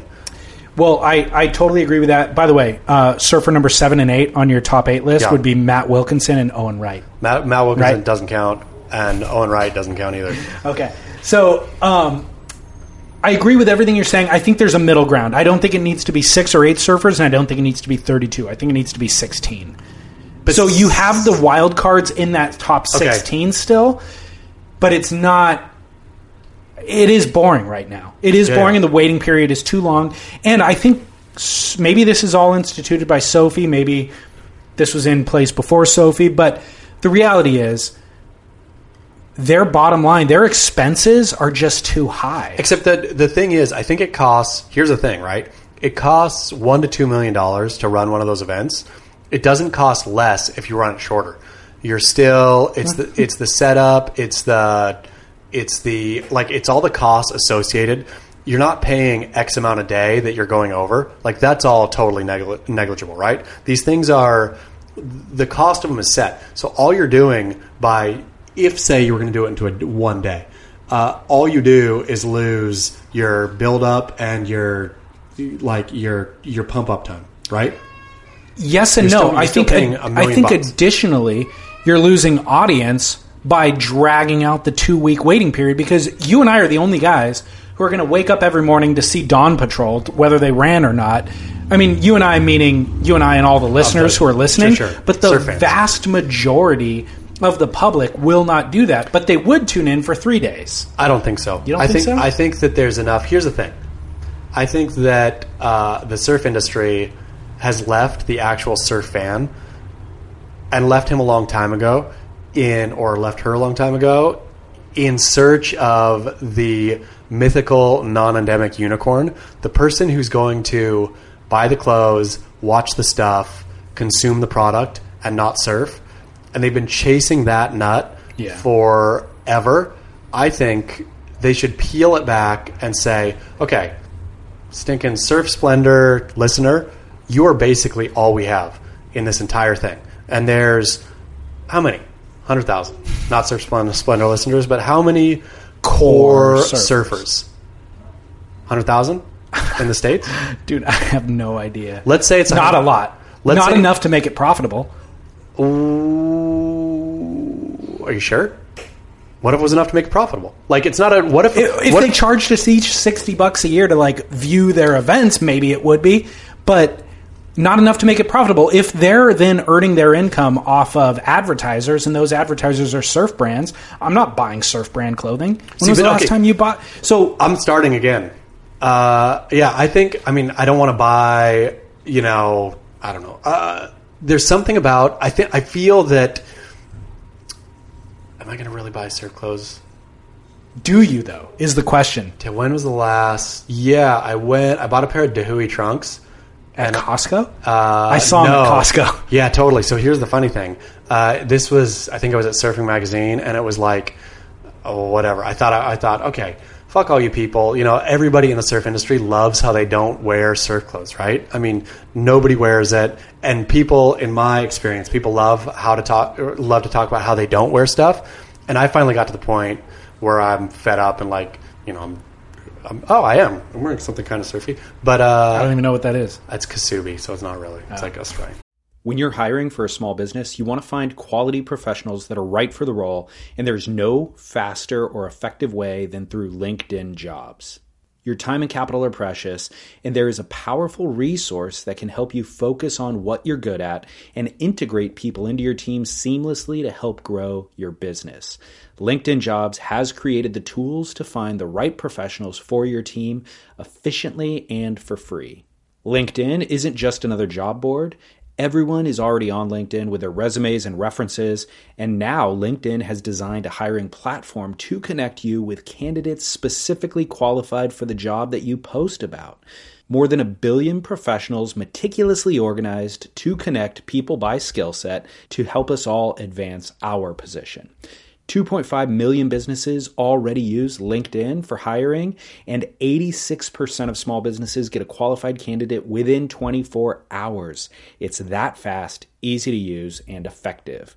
LinkedIn jobs can help you write job descriptions, filter the right person to you, and give you the tools to help you interview them like a pro linkedinjobs.com slash surf is where you go to post your job for free yes totally free that's linkedinjobs.com slash surf to post your job for free terms and conditions apply But uh, with the Dahui thing, so it was like a oh they were doing board short week or something silly at surfing, right? So I said I'm going to go on and buy a pair of Dahui trunks, full retail. So I found some full retail somewhere. I bought them. Uh, I emailed Eddie Rothman, founder, co-founder of Dahui, and said, "Hey Eddie, I bought a pair of your trunks." And he said, "Where'd you fucking buy them?" And I said, "Oh, I bought them. Whatever it was, I can't. It was some online surf shop Oh, thing." okay. And he said, "How much you pay?" And I said, "Oh," and I thought he was going to be proud of me. And I said, "I paid full retail. It was like fifty-two bucks or something." He said, "You paid fucking what?" Those fuckers. Dude, you should go to Costco and get them. They're 14 fucking bucks there. Eddie was pushing me to Costco to get the Hui board short because they were cheaper at Costco than they were at wherever. And he was he was going to hunt down the people selling them for 50 bucks and knock them on the head. I thought he was a capitalist No. based on what I know about him. Eddie is a, a bleeding heart surf socialist. Wow. Yeah. Little apparently. did I know. Uh, well, there's breaking news here. But but all to say though, so the WSL profitability and I think that all I know is I don't I don't really know what the truth is. What I know is that the core surfer has not been serviced for agreed. 15 years, 20 years. Agreed. And that's all I care about. That's all I care about at Beach Grit. Uh, that's all I care about here. That's all I care about as a surfer. I don't care to bring the non endemic unicorn to Beach Grit. I don't care if our numbers are 18 million people coming to Beach Grit every day, if, you know, 17 and a half million of those are not surfers because Right. that's not, I'd rather have a neat, tidy, if we can make it a business, a neat, tidy little business that actually matters, right? That actually, whether there are 100,000 core surfers in the, in the United States or a million in the world or whatever that number is, I feel there's enough to, as long as you're not greedy, to both make a good product for, to inspire, uh, to actually give them something they want. Um, and this is what I think the WSL needs to do. I think the WSL needs to worry about where they're going to make their money later and first just see if they can make something that the core surfer likes which back to austin from austin what's his name bob from austin uh, Uh, Bruce. bruce from austin uh, Bruce is getting so much love this show. Bru- Bruce is getting love because Bruce had had a good point, right? If the WSL cared about Bruce, then they would have shows that were more, you know, the, Yeah, yeah. were more edgy, were more gossipy and stuff like that. Which would, again, I don't know that mom from Chicago watches that show, but Yeah. Bruce from Austin would. Yeah, I mean, I agree with everything you're saying uh, about the ASP and now the WSL hasn't been servicing the core surf community and not even trying to.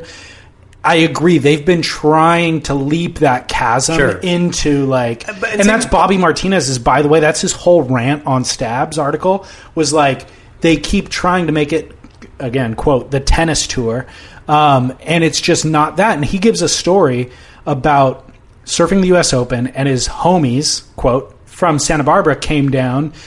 And watched him surf and goes, Hey man, all you guys do the exact same thing on every wave. Yeah. And Bobby said, You know what? Yeah. You're right. And Bobby, of course, knows that we're not doing the same thing on every wave, but he said, for everybody viewing this other than us, That's how it looks. it looks like we're all doing the same Yeah. thing. And I will tell you for a fact, like my dad, whoever, can't tell the difference between Coco Ho doing a top turn at lowers and Kelly Slater doing a top turn Sure. at lowers. Looks exactly the same. Sure. So the WSL, if they want to really pander to that broad market, it needs to be the Big Wave World Tour or something like that, where it's just guys riding mountains. You know, Except I don't know. I think there's a way because everything started somewhere, right? Like tennis is. Yeah. I mean, I mean, talk about tennis. Like tennis, at least is objective, right? There's no judge. I mean, there's a line judge or whatever, but it's you actually score points by making it in or out, um, etc. So it's a lot easier. But like, you have a core tennis player who understands all the nuance, and then you have somebody who tunes in for Roger Federer, and then you can you can spread it out, and then you can get this bigger audience, right? I feel surfing theoretically could do that too. The only problem is they haven't, and again, and not only the ASP WSL, but I'm talking about Billabong and Quicksilver and all the brands too. They haven't been making stuff for surfers for 20 years. Nobody, everybody's take, taken the core surfer, the guy who actually wakes up in the morning, you know, drives down to the beach, looks at the waves, goes surfing. Been taking that guy for granted for 20 years, that that guy is going to somehow consume what they produce. Uh, that guy has stopped consuming the surf brands, which is, I think, why they've all gone bankrupt, right? You're 'Cause- talking about me, by the way. What? I surfed this morning. I was done. I was at Costco or at the grocery store by eight. Yeah. Costco after that. Trader Joe's. Like I was done by eight. Sure. And yeah, I don't buy their clothing. I Totally. don't wear their wetsuits. Totally. I don't buy any of that. I mean, stuff. they're they're done. I think the surf, the big surf industry. I think there's smaller brands that are going to come up and actually start Yeah. to hit you again because you're going to be excited about a super warm wet, wetsuit that's you know you'd even be happy to pay I'm sure a lot of money for a wetsuit that is both warmer and more flexible. I right? would. By the way, for the record, Need Essentials, Yeah. which you guys did an article Yeah, yeah. about. I was going to chime in in the comment section, and I just didn't. But um, that's what I wear. They're Yeah. amazing, dude. The Fantastic wetsuits are suit. super cheap. Yep. Fantastic, as good quality as Patagonia suits I've owned that were four times as Sure. expensive. I mean, and there's Independent Surf Co., which is another amazing wetsuit, right? I mean, I there's haven't- yeah. yeah. I mean, there's a bunch of these kind of boutique wetsuit companies coming up now that actually make a product for the core surfer because that's because exactly no non-surfer is going to buy a wetsuit, right? Right. And you can make it neat, tidy little business. So I think when You're with- right. So I agree with that point. with the for death sure. with the death of the big brands. And again, did you read yesterday? You didn't go to Beach Creek yesterday. I threw a five banger up yesterday. Five stories. Tell me the article. One of the stories was that Rip Curl, Yes. Quicksilver, and Billabong are going to become the same company. Yes.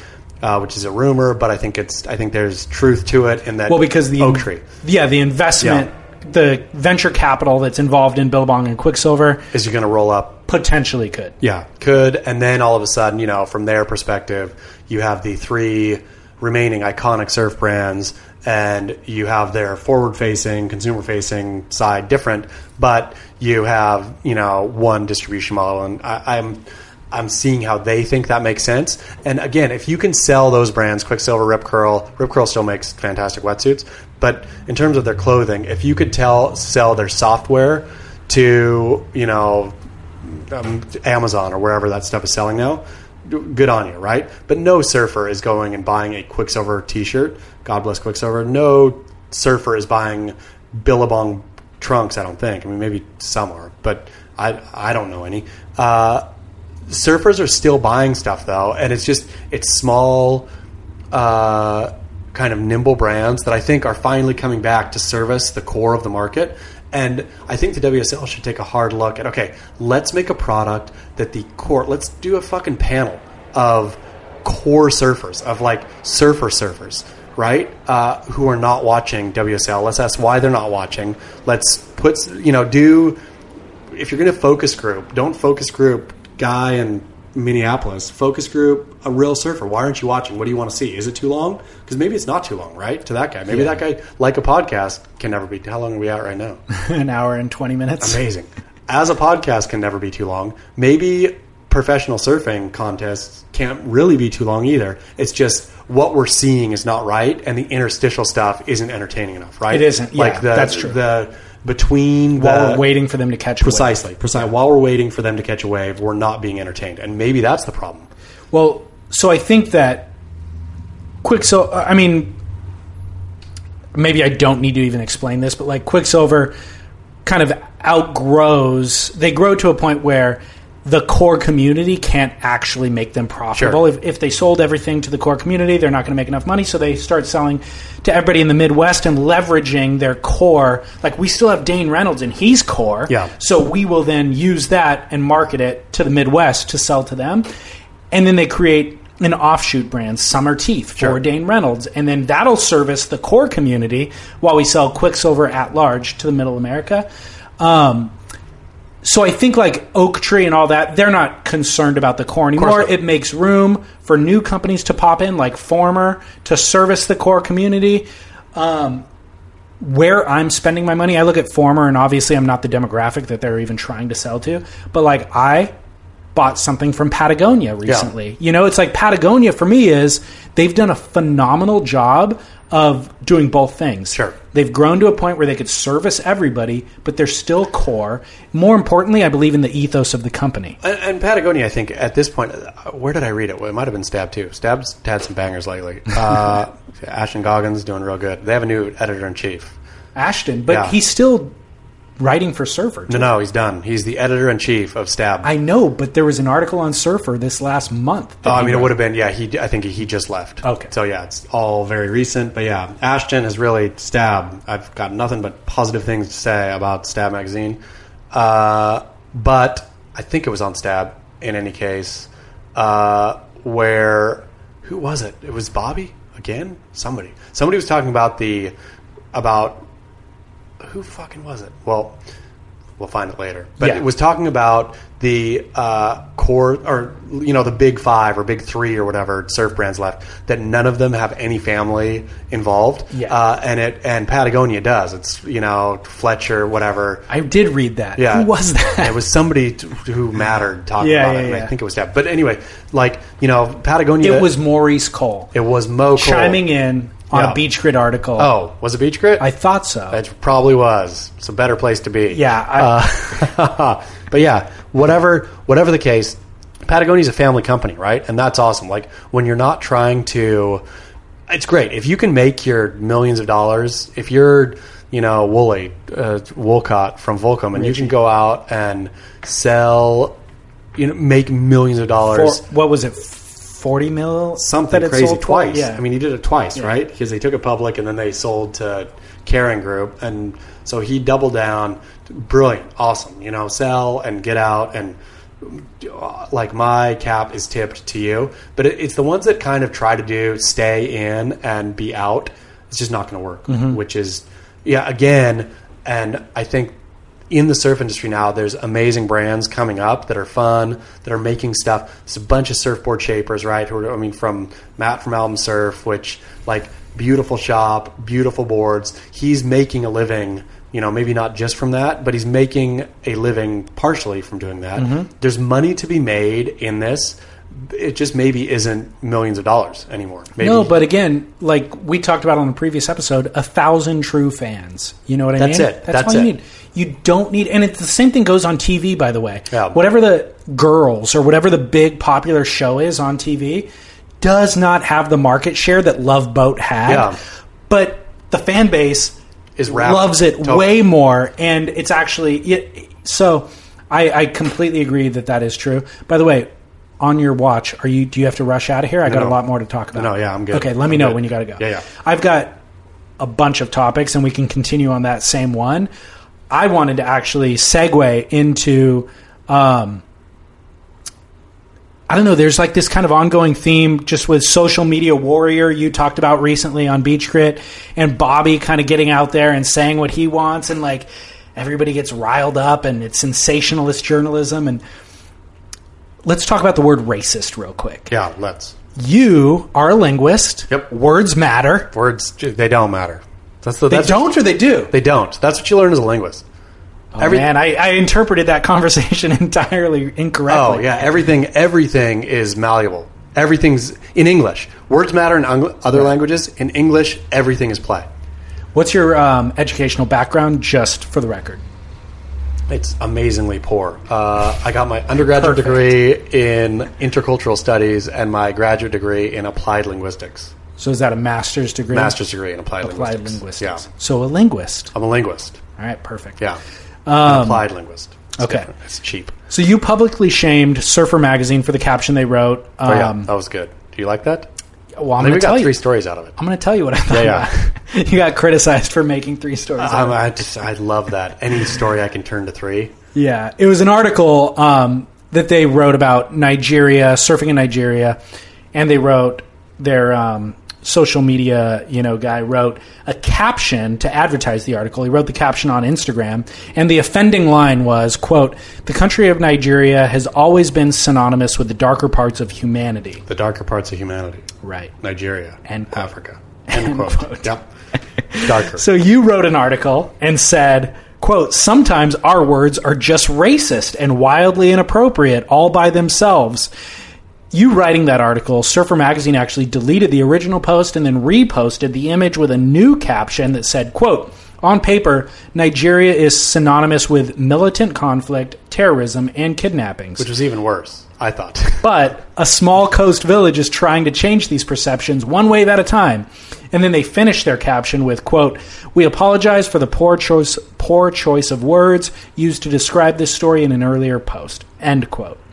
yeah. So you're calling them racist for even writing that. Sure, sure. You think the second one's worse than the first. The second one's worse than the first. Defend yourself. Uh, I mean, the first one, I'm, I won't call them racist. That was definitely a. did, though. It was a racist post. I don't think the person writing it was a racist, nor do I think anybody at Surfer Magazine for sure.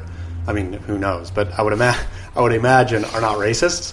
But that was undeniably a racist thing to say to call Africa to say Nigeria or Africa or whatever they say in the first one is associated with the darker parts of humanity is like it's either racist again what I said racist or wildly insensitive like it's just silly it's a silly, silly Meaning thing to write meaning dark the word darker parts of human darker is associated with their skin tone? Is that what? Because Uh, that's the only thing as far as so they back it up. It's Nigeria, right? The, Yeah. This place is Nigeria. Nigeria is the most robust economy in Africa. It's actually the African country. You know, the, it's really, of course, they have problems. Like any country has problems, uh, and you know, arguably, some would say. You know, oh, they have corruption or whatever, but you know who who doesn't? Quite frankly, um, Nigeria is not that bad a place.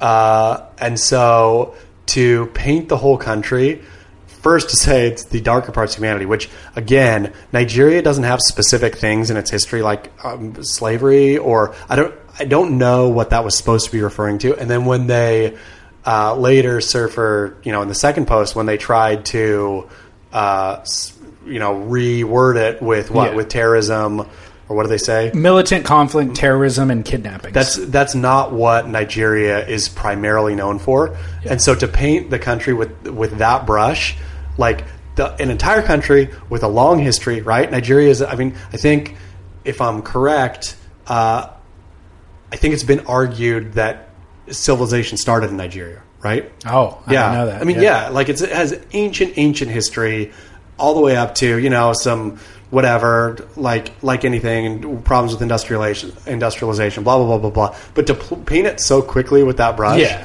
is was to me like abs- an absolutely silly thing to do. Darker parts of humanity was bad. Militant conflict, et cetera, et cetera, et cetera, was way worse. Yeah. Uh, See, I'm taking umbrage. I feel like your article saying that it was racist was just as bad as the original post was, where it's like I didn't the darker parts of humanity. I did not read it all in association to their skin tone. What did you and I read don't it think to? that the writer, like I think it was definitely a mischaracterization and a misunderstanding or a just ignorance about what Nigeria is known for. Sure. So maybe they just thought like, oh, there is political corruption and militant Sure, but whatever the- but the- in Africa at large. Exactly, but So that- I'm going to apply that to Nigeria, and so I think that was a misstep and obviously mischaracterization. I don't think it was racist. But that's to me, sure to to to think of w- when you think of Africa without any background knowledge, right? I'm sure Exactly. the writer had no previous experience in Africa, had no understanding of Africa, has no has never looked at Africa other than from my you know perspective. And again, I'm not talking about like weird white privilege, whatever, but like it was just it was a very ignorant thing to say uh, about a place that he it was it was yeah it, by ignorant I mean very thoughtless thing to say. Of course, and maybe he heard something negative about the Congo at some Sure. point and then just Thought, "Oh, applied it's that. Nigeria." So I agree with you. It was poorly worded and definitely a mischaracterization, but I didn't find it racist at all. And like applying the word darker parts of humanity to the skin tone, I was like, I don't. Definitely, the writer didn't mean that. Sure, but that's the And only I way don't to think take the it. Magazine meant that. No, it's not the only way to take. it. I didn't take it that way at all. I just thought the Congo thing. You know what I mean? Then you're It was more a racist. mischaracter- Then no, you're more- you're more racist. You're the racist one who applied skin tone to it. So no, but I'm bringing this up with an intention. Yes. because I do think that it's time that we really need to expand our vocabulary and i don't think that it's fair to just lob out the word racist because i think that that actually dilutes the word and for the people who actually hate other races it now kind of diverts attention away from them and points it at this social media intern who doesn't actually have any racist bone in his body you know what i mean But you're forgetting that we need clicks. And if I can put if I can put the word racist in a, I think the second post was uh, surfer falls on racist sword, which was that was one of my favorite headlines. That aside from, uh, I think at one point I had a headline of the inertia caught in racist intrigue, which is another, another one about. them I'm sure I slagging- clicked. I'm slagging, sure. slagging Brazilians, but yeah, but Uh, I- so but i, I let's actually dig in sure, I think we can all become you beach grit can become a better beach grit if they actually if you guys embrace this new direction of like hey there are actual racists out there and then there's this other thing that's just insensitivity and I don't know what the right word actually is there's a, probably a better word for insensitivity that is this thing where like you know this person wasn't there's definitely not a racist because they don't but maybe feel not. that any other race is inferior. Turns out I reached out to the writer of that he, article. he scored from each grit.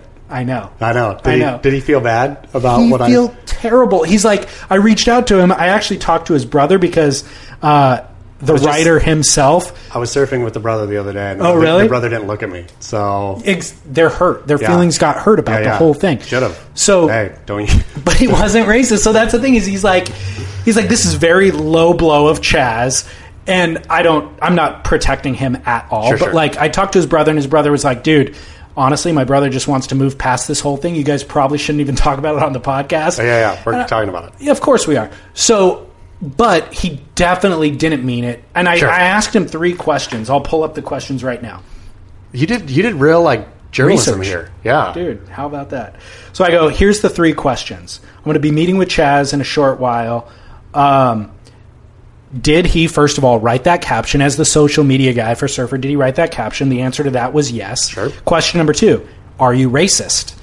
And the answer to that was no. Question number three was Do you feel that Nigerians are inferior to other people? Amazing. The question was, the answer was absolutely not Perfect.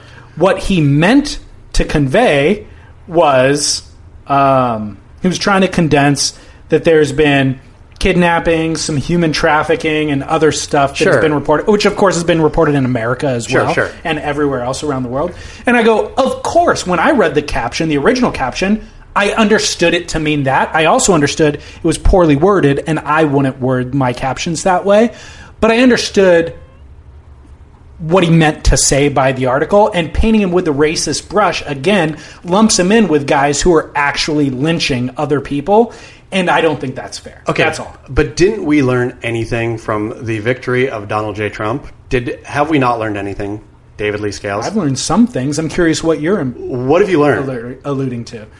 What have you learned? I'm learning not to apologize for anything. Exactly. You double down. If Surfer would have said something even more racist after that, I would have stood up and applauded, right? I mean, Mm-hmm. not really, kind of though, because like, okay, what I'm doing to what's his name again? I forgot his name. Let's just call him the Surfer Magazine and uh, social media manager. I love he he did some great pieces for Beach Grit, Yeah. some cute pieces. He's a nice guy. He's Yeah. like genuinely Super nice guy. a- He's a listener to this show, which is the only reason I know Sure, him. Um, great kid, great kid. Yeah. Uh, but um, I feel good about this education that he has received received right here. In He did get reprimanded. sure, of course he did, because it was it was a stupid thing to put out. It was a it was a robustly stupid thing to put out on uh, a big platform.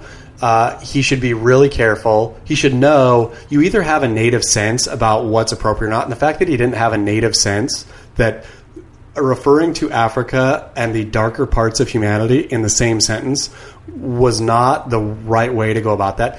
Whatever with calling Nigeria, you know, for this point, like a corrupt, you know, culture, whatever, whatever. Yeah. Um, saying that the again, even though I think to be uned- to be uneducated about it, not saying that he's uneducated, but to be, I'm sure he's uneducated about Nigeria. Sure. And to paint Nigeria with a broad brush of corruption and blah de blah de blah because it's Africa to me is really that's deeply problematic, and that's something that we should actually be talking about more. But I agree. for for our for our purposes, okay learn a lesson and be careful with what you say. If you're going to be edgy, he wasn't trying to be edgy there, right? He was trying to be sincere. Um, don't write that kind of stuff ever. Like, l- and if you don't learn that lesson now, then like if you don't take your slap now from from me, I'm doing you a favor, young man, uh, and move on. Then it would have bitten you in the butt later Down the anyway. road. Yeah, When it when it mattered. Well, totally. If you were in another job, I agree with you. I'm not saying that, um, like you definitely, he didn't lose his job over it. There was nothing really bad that happened other than just like a little bit of public reprimand. shaming. Sure. Which, by the way, I'm all for public shaming, and I think we need to bring it back. Yeah. Like we've gotten away from shaming, and I think people have run rampant without it. So Totally. I'm totally okay with shaming. And you and I both get shamed. would- because of this, we're sitting in a glass house by having this conversation. obviously and but if the the day that i write something as inappropriate as the darker parts of humanity in africa if i'm not being purposeful about you know my irony in it uh, then i hope that you and everyone else out there blows my house down That's what I'm doing right now. precisely. But but what I'm saying though is that so I know or assumed when I read it there's there's there's two things happening here, right? It's a funny story because it happened. Like again, anything that happens and is live, like it's not like it was an internal memo that went out to the surfer staff about the darker parts of humanity in Africa that I took from the internal memo and and broadcasted. It was their Instagram post from the day. They have one point whatever million Instagram followers. That was out there to me that's public fodder like it's i can i can comment now on this because this has been put out if i shine a big spotlight on it uh, it's already out it's not out to a limited amount of people it's out to everyone that you know theoretically everyone that follows you so a my most important the most important part of this was me having fun b the second part is hey kid like learn your lesson and wa- watch what you say. Be careful with what you say, uh, unless you're being purposefully like you know, unless you're purposefully poking Mm-hmm. the bear. And if you're purposefully poking the bear, C, double down like Donald J. Trump. Like, don't apologize. Don't do some mealy mouth backstep, which ends with I know. a worse thing. Like, just say, I didn't mean to come out, say, I didn't mean anything bad by it, and you're racist for thinking it, or whatever. It was locker room talk, whatever, right? Donald J. Trumpet. And again, so those three things to this, to the specific kid, uh, was either, either learn and adjust, or if you can't take it, then you don't belong here anyway. Quite frankly, Sure. Like, and it's like it's a cruel, it's a cruel world. You and I have both been in for quite some time now, but I don't think that words really matter. I think words. I mean, you know, sometimes they do, but more often than not, words are play Yeah. for me, they're play almost always. Uh, that's why I'm happy to go you know, get vehemently adamant about backing some position, only to double back and disavow it two days later. Uh, 30 minutes later yeah. on the podcast. Even so yeah, I so I'm going to go ahead and double down like I don't think your article was wrong. I don't think his caption was wrong. I think you calling it racist was the only wrong part because I think that racism requires intent. two elements. Number one, intent, and I definitely don't think he would. And then secondly, action. You know what I mean? Like you can think in your head, you can dream of setting fires all day long in your head and fantasize about where you will set those fires, but you're not a pyromaniac until you go set those fires. See, I guess I guess with racism, I disagree. I think passive racism is way more damaging than active racism. But there was no passive racism in it. So I think I think there was though. No, well, okay, now let me. You said the darker part of humanity associating associating that with skin tone. I feel that was applying a racism that was never there with passive or intentional or aggressive. But I still think though his his the the double down of that Nigeria is corrupt, like basically all Africa is corrupt. So was that's a the- different conversation. That's now a mischaracterization of the culture, but, is it- I don't think it's racist. But it's race based. I think. I mean, I think a lo- I think a lot of people think think that why Africa is corrupt is because it's run by black people. Because it's No. black people. Sure. No, Sure. dude.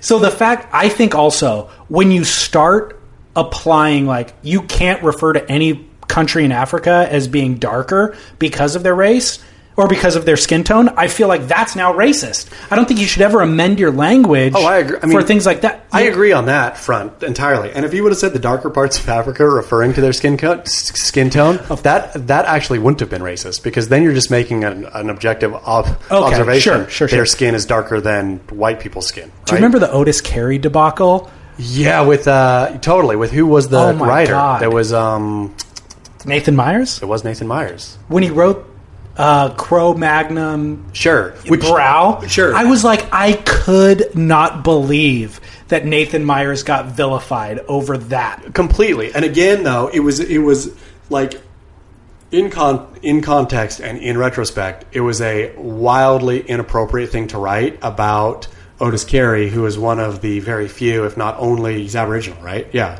Ye- yeah, percentage. yeah, uh, like a percent- 50% sure, Aboriginal. Yeah. But you know, there's, it's not like there's a bunch of Aboriginal surfers No. out there, Right. and so to to describe, and again, I know Nathan Myers, love Nathan Myers. Uh, don't like clearly Nathan Myers did not mean anything racist by that, but it was horribly worded, right? And that should have been that wording should have been caught on down the line, like where to me, to me, and on Beach Grit, and this is maybe always playing with fire, but I like to play with fire, and so does Derek.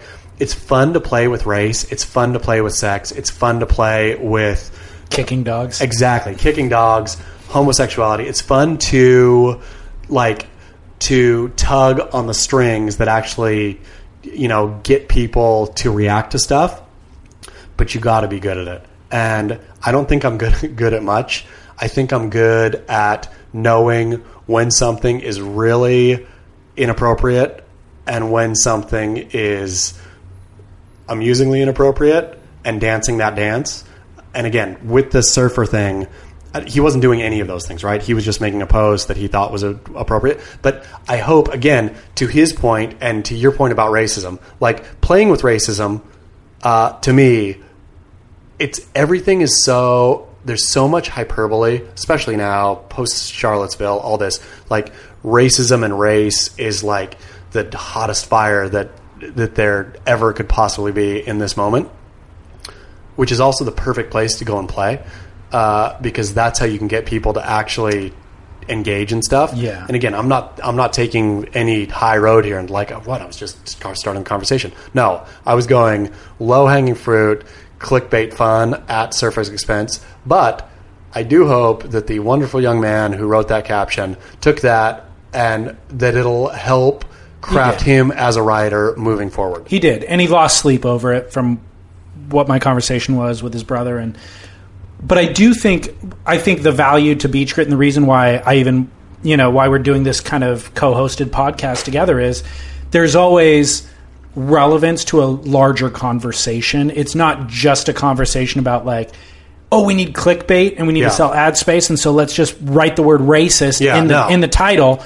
Like it, the bigger conversation is the use of the word racist. exactly you know? which which, which I, and I, and I think you accurately like totally appropriately put your finger on that but all I'm trying to do at Beach Grit, right, in saying that it's racist, is to play to the larger theme about how race is being and racism is being talked about in this day and age, right? Yeah. Where I can go sound the alarm about a completely more or less innocuous post, uh, but that's what's happening across the board in culture, right? Like so many things are getting called sexist, racist, uh, homophobic, da da da da da. Some of them are exactly those things, right? Which is, I mean, I think w- w- what I wrote is some things, all this stuff is layered onto the new, you know, it's n- a nuanced thing that's being written, and people are just layering, you know, identity politic kind of stuff onto Yeah. it.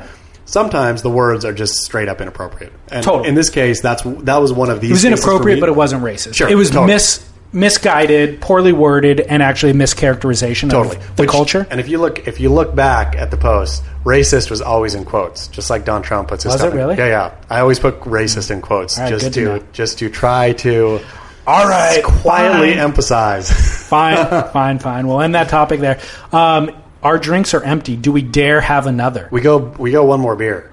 oh, Yeah. perfect. Okay, one more beer and pee break. Yeah. Okay. All right, we're back. Um, I'm going to close out the show with two segments. I actually am skipping over a bunch of notes that I had because I feel like two hours is long. pushing the Yeah, limits. Should- I mean that's really Alright. if, if people are. I mean, what are the what are the two segments? Well, I wanted to talk about there's so much that's happened in Webland in terms of premium violence, Farmers, Oh, new yeah, yeah, edit yeah. with Dane Reynolds. What do you think Um, about that? It's phenomenal, dude.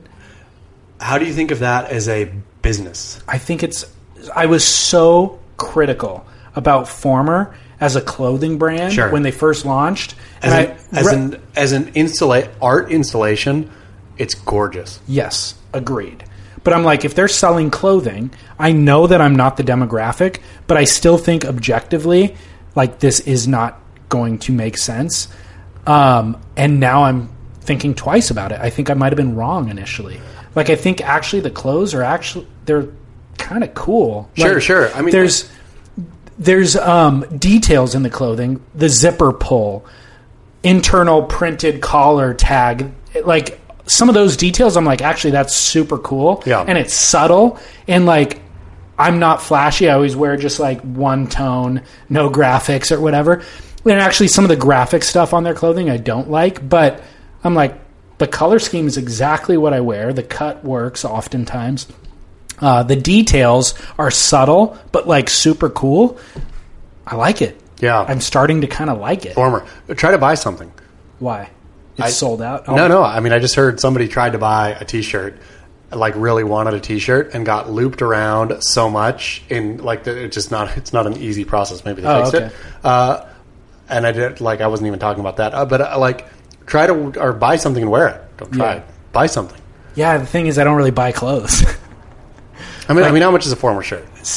uh, like a T-shirt was like twenty-five to thirty bucks. Yeah, All right, so Okay. roll the dice on that. yeah. Buy buy a T-shirt and, Okay. s- and put it on. Walk around and see if you feel like it'd be like surfing an ASIM, right? Yeah, all right, I'll do it. Uh, as due diligence for the listener, Yeah. I will do it.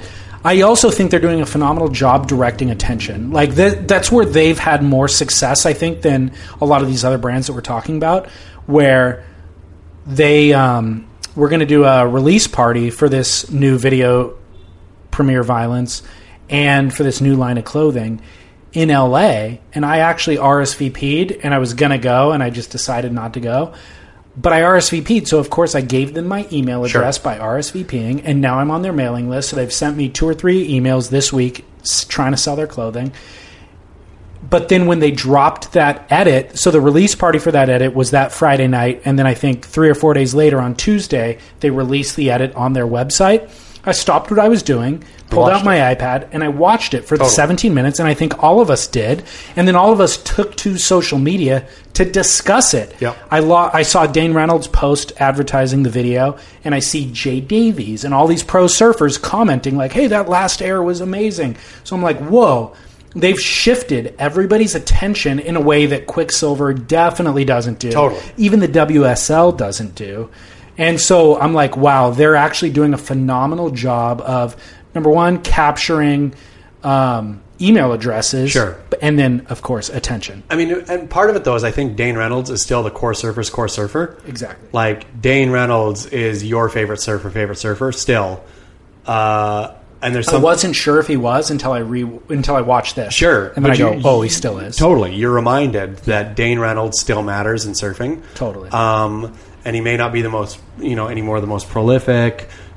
Former as a business is probably not the neatest, cleanest, you know, money making thing. But in terms of getting the core surf attention, like I'll tip my hat to those guys to, you know, Craig and Dane and Austin Gillette and whoever else is involved in that brand all day long. Yeah. Like good on 'em. They've done a great job. And there's obviously a huge learning curve involved with, like you said, making it a neat business. sure, And I was super critical at first, but yeah. they're doing a lot of things right. It's fun to make fun of for a minute. It was, yeah. Have you looked at the clothing? Do you have an opinion? I don't. I haven't seen this. Lit, I haven't seen the Premier Violence collection because that's what they're doing, right? They're releasing a video and a collection that's Yeah. tied to that video. Also smart. Sure. So it's not like Rourke Revival, who would go on a trip and then release clothing based on that trip. It's around a video. Totally brilliant. The only thing I would think is a in the content game myself. It's really hard to keep that pace up of of content production, content production, content production, where uh, Dane and Craig probably have you know a good five years in them surfing wise left, maybe Dane less, but um, I think it'll behoove former to bring on kind of the next level and do next level edits starting you know tomorrow. Right. Is Dane going to be able to do a bigger air in the next edit than he did in these edits? He might. I, I would have never. Probably not, though. You I, w- I know? mean, I would have never thought he was going to do a bigger on this edit than he did, Right, You know, good point. in the last time. Like, now that he has a kid and sure, like, who knows? Like, yeah. and- I mean, I don't know. Yeah, I don't, and, and maybe Dane will be like, "Okay, fuck airs, turns, and Yeah. do turns so big that we all stop True. and say, you know, whoa." is he going to do a bigger turn than the one he did at Holly Eva in a contest three years ago? Again, I I would have never thought this last edit that he was going to be doing those airs, Yeah. right? Did you? No, no, of course See? not. Uh, so that was the topic that I was not going to bring up. So let's move on to. Yeah. I want to close out this the show with Cougar Curran and then Barrel or Nah. Wait a second. Okay, Cougar Curran, I think we have to change. Okay. because as a linguist, Yeah, yeah. it's come to I mean noticed some- that you've been it's come to mean wording it something differently. It's come to mean something else. Okay. the population takes it. I feel as this is either this thing that both do. I know. is either cool or not, right? Yeah. So people are taking taking Curran as cool and Kook as not cool, and so it's the same basic idea, but uh, you being benevolent, were not attaching value to the thing. You were saying that bo- only kooks or currens do this. exactly People want it as a question. They want, is this kook or current? It's what they both do, but they want value judgment on it. So, what you and I need to do now, the people have spoken. What you and I need to do is take puka shell necklaces and say, that's what kooks or currents do. Is it cool or is it not? You and I have to add, that's what's missing, is a layer of value judgment. That's what Okay. people want. So, okay. that's what because that's what the people are doing. The people are doing this and making value judgments based They are. based on it. Yeah. Right? Which I wear a rash guard. Am I a kook or a current? So they're Right. like even though that's not the question, the question is if you're wearing a rash guard, you are a kook slash current. Like No, that's in my mind, it's like they're a kook. Yeah, if Yeah, totally. if you aren't doing the air reverse or without a full rotation air in this, then you're just a kook. Sure. So you can't wear a rash guard unless you're on the WSL winning heats or or a kook. in it. Except I think there's a I think there's so the it's the middle know. guy who can actually surf who's wearing a rash guard is trying to say which one And am I'm, I? I'm going. You've already self-identified as a kook. Sure, if you ask me, but we're gonna have to we're gonna have to help. I uh, agree. uh, not help, but it, there's going. We're gonna add value judgment now, and th- everybody can disagree too with our Totally. with As our they value do. judgment. Sure. So, but that's the thing. So it's gonna be kook or kern. These are things that kooks and kerns do now. Is this what's the value judgment on this? And by the way, just to drive the point home for anybody who hasn't listened to a previous episode, meaning there's nobody in the middle tier of surfers. There's no intermediate surfers that do these things. There's a few things in surfing that only novices do and experts do, and nobody in the middle ground. Chaz and I aren't doing these No, no. things. Only the beginners and only the best surfers in the world. So the archive of this category is a GoPro on the nose of your board pointing directly at you, rash guards, booties with trunks, puka shell necklaces, and now I have a couple of new ones Okay, for you, Chaz. I'm ready. I'm excited. Now, here's what's weird about this. When I originally pitched this concept three or four episodes ago, I was like, I'm probably going to get one of these every six months. Sure, because it that'll seems- pop into my. Because it seems like it's It's pretty rare, it seems like it. When you brought it up the first time, I thought it was rare, dude. Now I've got three every episode. That's that's it's pretty remarkable. amazing. Yeah. Okay, so I'm going to give you three, and you can actually disagree that they aren't, but I'm pretty convinced that these three things are playing a ukulele on a surf trip. Yeah. This came from a listener. Yeah, that's total. That's brilliant because because Makur Othman does it, and Makur Othman is definitely not a kook. I think Jack Johnson does it. He's I not a think kook. Tom Curran does it. A lot of I think surfers. Kelly Slater does it. Yep. I think Donovan Frankenreiter does it. Yep. And then absolute Barney's do. it. All the Barneys do it. Every guy who shows up to Fiji who wants to get laid goes doesn't get any set waves that day. But brings a then ook. goes back to the bar at night, orders a pina colada, pulls out the ook, Plays somewhere on and then the rainbow. and the guys who got sh- barreled all day long Yep. are looking at that guy going, "Wait a second, and the women are fawning. yep. Yep. Right? Yeah.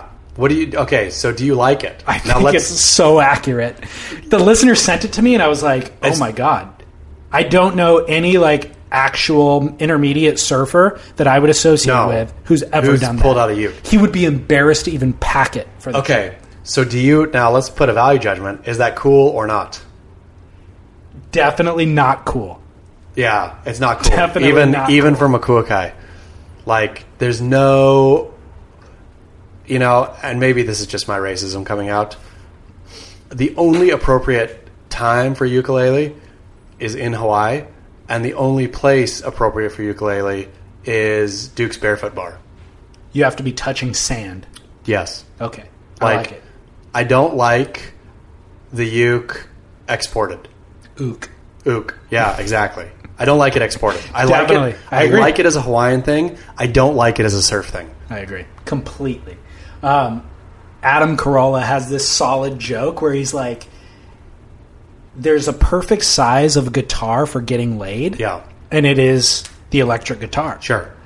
But you look at that and you go, oh, well, if that guy's getting laid, bigger's got to be better. So then you get the mariachi band with a guy Yeah. with a giant guitar not getting laid Nope. at all. And then you go the other way and you got the ukulele guy.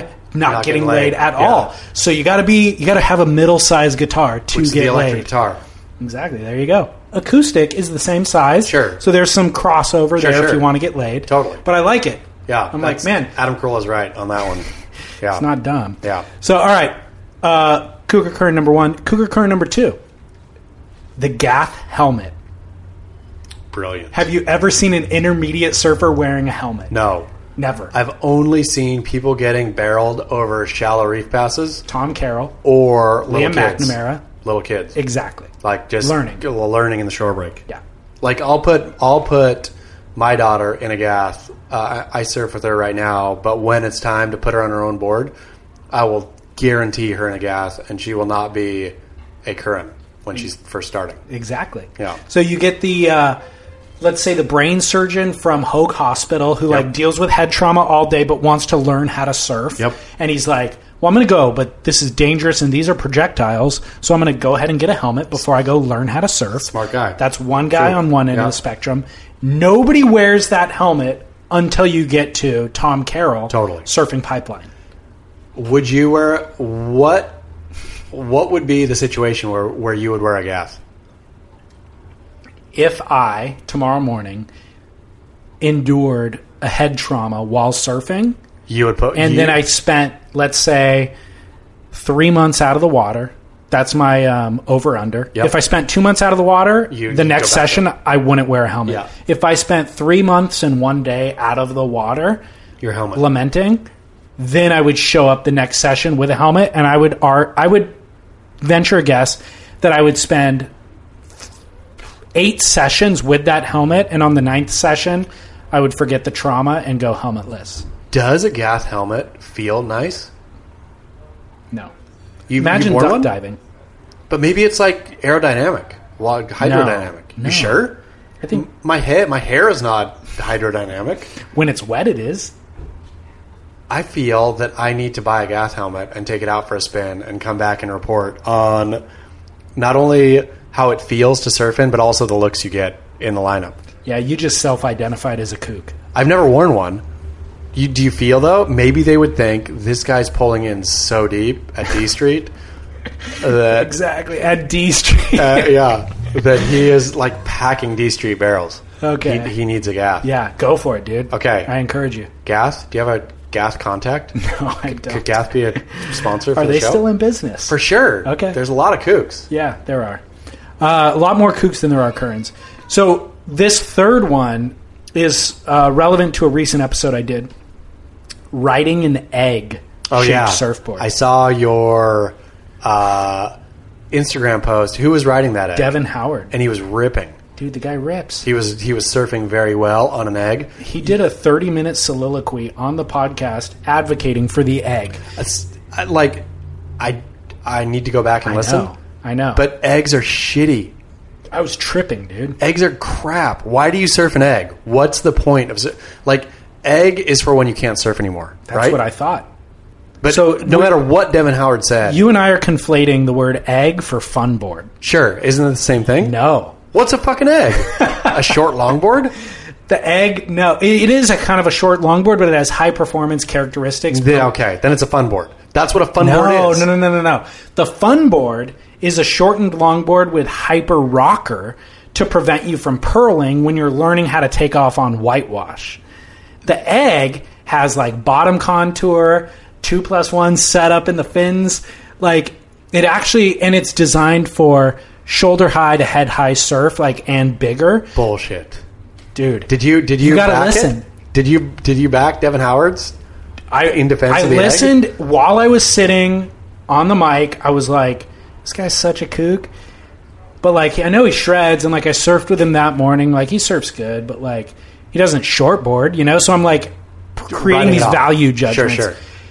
And then I listened back to the episode, and I was like, "Shoot, actually, that fits a lot of my." Um, holes in my quiver that I don't actually have. When are you gonna fucking ride an egg? Head high days at point breaks. I don't know. I, want to ride an asymmetrical board. I want to ride a, a puddle jumper. I want to ride anything but an egg. Yeah, you got to listen, dude. He's So- wrong. You got to listen. The day you paddled out on a head high point break day, you would have low. You would have said, "Why the hell?" And this is Devin Howard's problem. Devin, fucking Devin Howard.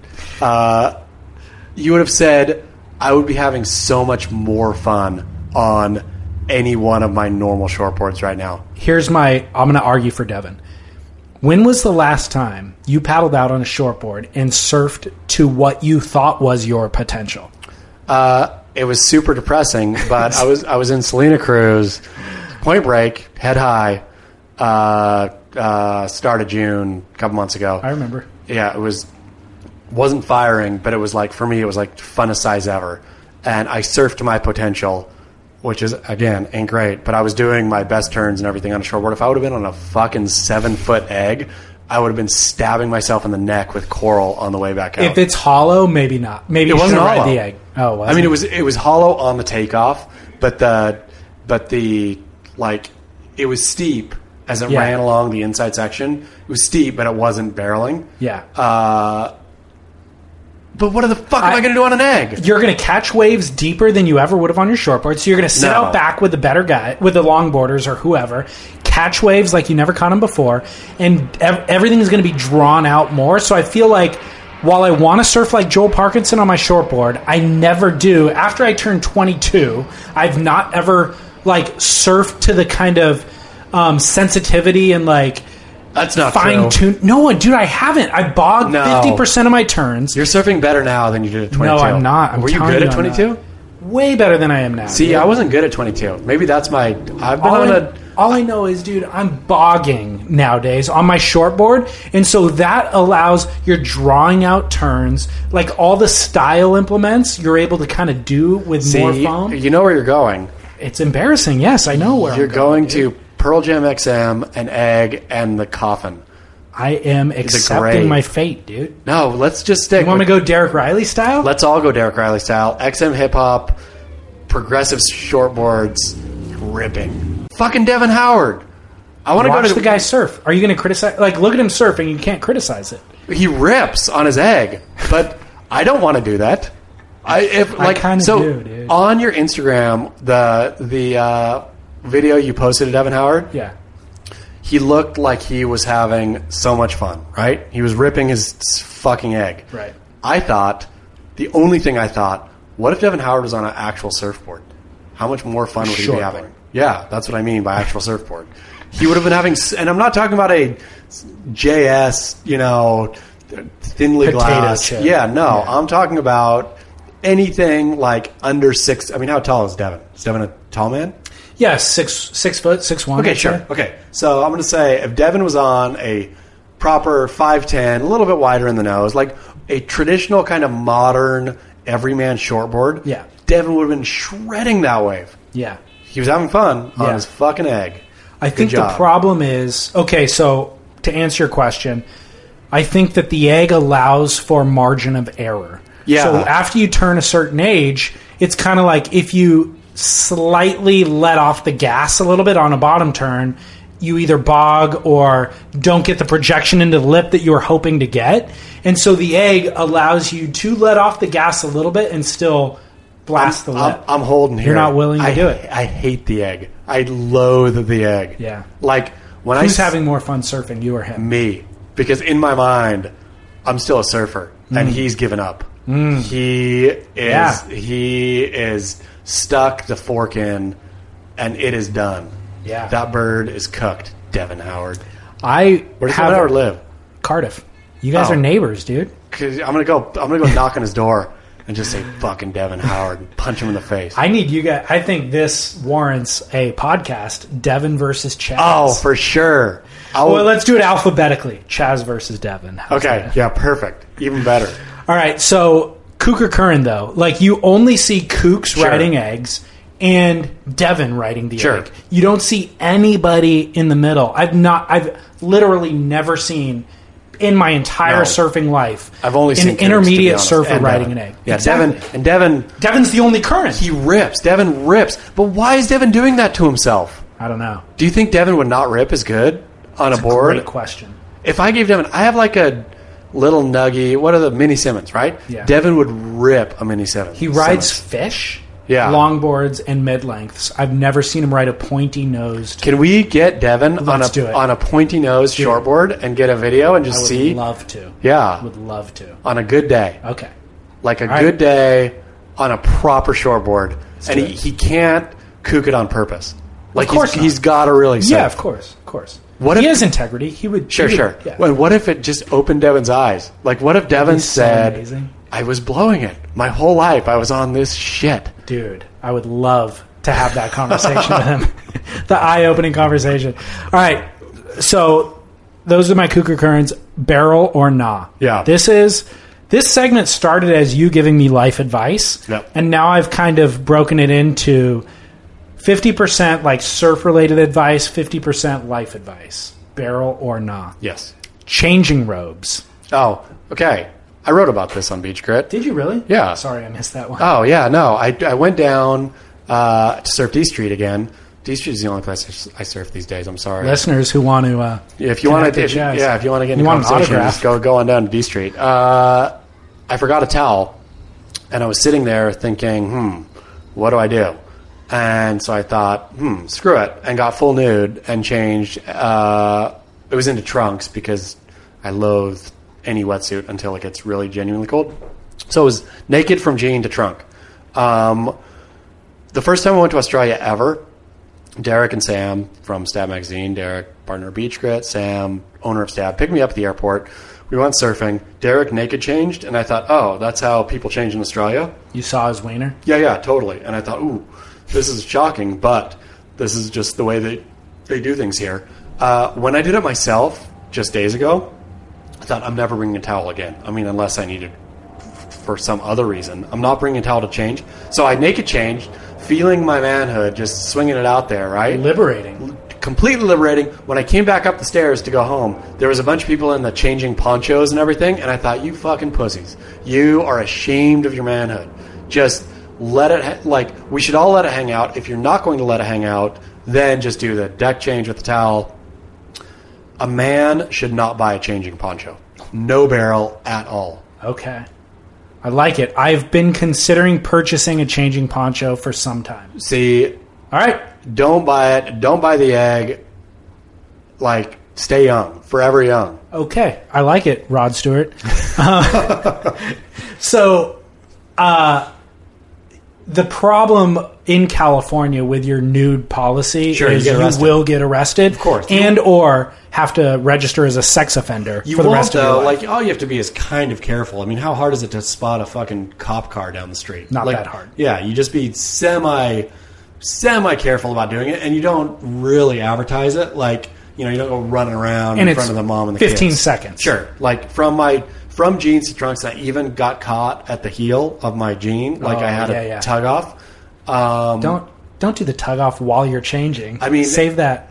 I do, but no, I'm, I was liberated. I was a liberated man. I could do whatever I want in Uh-huh. those streets. Yeah, take take the streets back. Be, I mean, like the people need to take the Light a streets back. candle, put it through Yes. a little paper plate, and take Own- back the street. Own your masculinity. Uh, so nudity is liberating. So I grew up. You and I are similar age, but not exactly the same, which is why I lean on you for life advice. Um, I grew up in an era where there were no um, showers in the high school gym locker room. you you didn't shower. No. So the showers actually were in the gym. Yeah. But in physical education, we didn't actually have to use them. Really? So we would go to PE class, change into our PE clothing at our locker with a towel, Sure. Oh, and never have to get in the shower. yeah. So I feel like everybody who came before me has a comfort with nudity Yeah. that my kind of generation didn't. I'm Yep. 35 for the record. I was born in 1981. For listeners who are trying to put this into context, um, so I've had a few exa- or instances with like you're talking about where I've had to come to terms with. Sure. I was at a a day spa, Burke Williams. Yep. And it's like I'm getting a massage at two, but I showed up at noon to use the amenities, and uh, man, I want to go into the sauna, and everybody is naked. Sure. What do I do here? You get naked. You know what I mean? And do Yeah. I, and if I go naked. You got to just fully embrace it and See- just own it and like, hey guys, It's I'm like here. It's the, like the darker parts of Africa. If you double down, you're good to go. I feel you can make people n- like just not pay attention if you just own it. Right? It's when you're when you're hedging, when you're awkward about it.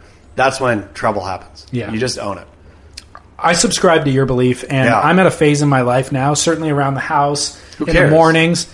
Oh, it's way better. Sure. dude. It's Who- way, it's like surfing leashless. Who cares? You just feel liberated. Exactly. You're actually You're free. You relinquish all expectation. Yeah, Yep. it's better. Okay, These cool. pipes are free. So changing poncho slash robes. That's a nah. a definite okay, nah. barrel or nah number two. Peeing in public pools. Uh, that's a good question. Thank you. I'm really nah on that one. But I don't know why. Fundamentally, it shouldn't matter, right? There's enough chlorine and stuff in there, and who cares? It's your pee, and who cares? You know, like I am, I am not a greater common good kind of guy. Uh, I don't care about the greater common good, so if it's my pee. I don't care about sitting in my pee, right? Why not do it? But I feel there's something really fundamentally and I don't believe in karma either. So I don't know why I don't. Maybe I need to. Maybe I need to reevaluate and start peeing in public pools. if we were having this question off air, no microphones, how would you answer it? Have you peed in public pools, dude? I mean, when I was a little kid, yeah, but not. I was- So I go to public pools all the time, right? I have a young daughter. Palm Springs. Yeah, I mean, and I'm I have a young, so I'm honestly every other day at a public pool, uh, and I don't. Um, and yeah, I don't know. I need to revisit because I don't believe in any of the things that would make me not. And so I've got to figure out why I don't pee in a public pool. Do you? Maybe it's a maybe. Yes, I pee in public pools for the record, and I'll get into that. Maybe it's an issue for you where you're not actually in there long enough to have to pee, and so no, by I'm- the time that's a you good hour. I mean, it's a Okay. good. Yeah. have you ever excused yourself? Yes. Yeah. and then got back. Into Sure. the- Sure. I'll go. See- I'll go. I'll pee in the bushes or whatever. Even. Yeah. Right? See, I'm. I, I think there's a lot of things that we all do that none of us would admit to, like Yeah. texting while driving or whatever that it's like no no no you would never ever do that except we all do it Sure. and peeing in public pools i was with my dad this last weekend and he excused himself from the pool to go pee and i was looking at him going huh i just peed three minutes ago Yeah. without telling you about Yeah. it like uh, and i'm not proud of it even though i'm talking about it publicly i'm not proud of it like i wouldn't and i didn't announce it to him in that moment but i'm going dude i don't know why i can even justify this in my mind except that I think it's diluted enough to, and it's also sterile, Sure. medic, like scientifically, Sure. like it's not going to hurt anybody. No. no. I'll take it a step further, actually, only because we've had multiple cocktails, uh, or one cocktail and two beers. Public restrooms. I go into public restrooms and pee. I will not wash my hands Oh, sure. in the public restroom because You're only touching your own.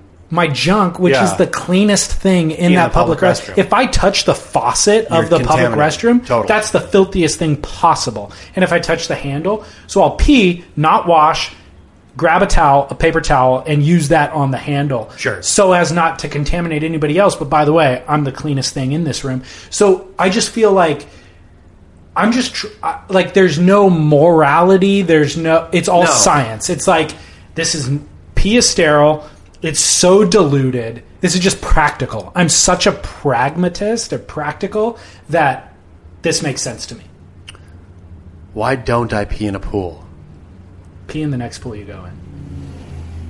Will I feel as liberated as I did changing nude at D Street? You need to start pissing in pools, dude. Is pee really good? It's not good. It's not bad though. It's it's sterile. Neutral. Yeah. The pH, whatever. Nobody's getting sick from pee.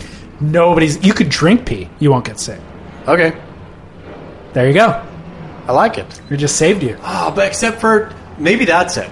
Maybe it's when you go see your dang son or daughter take mouthfuls of public pool water and spit it out like a fountain because that's what happens every time I go swimming. does it does. and that affects your. I didn't do it before I had a kid either, but I, I don't really think I was in public pools. I mean, you know, hotel pools or whatever, but not like public public pools. Yeah. But now seeing the way she swims, I'm not about to put. I'm not about to pee in her mouth, right? Which is essentially what I'd be doing because she is she is She's letting drink- strangers do it. she is drinking that entire. She's not pool. drinking it.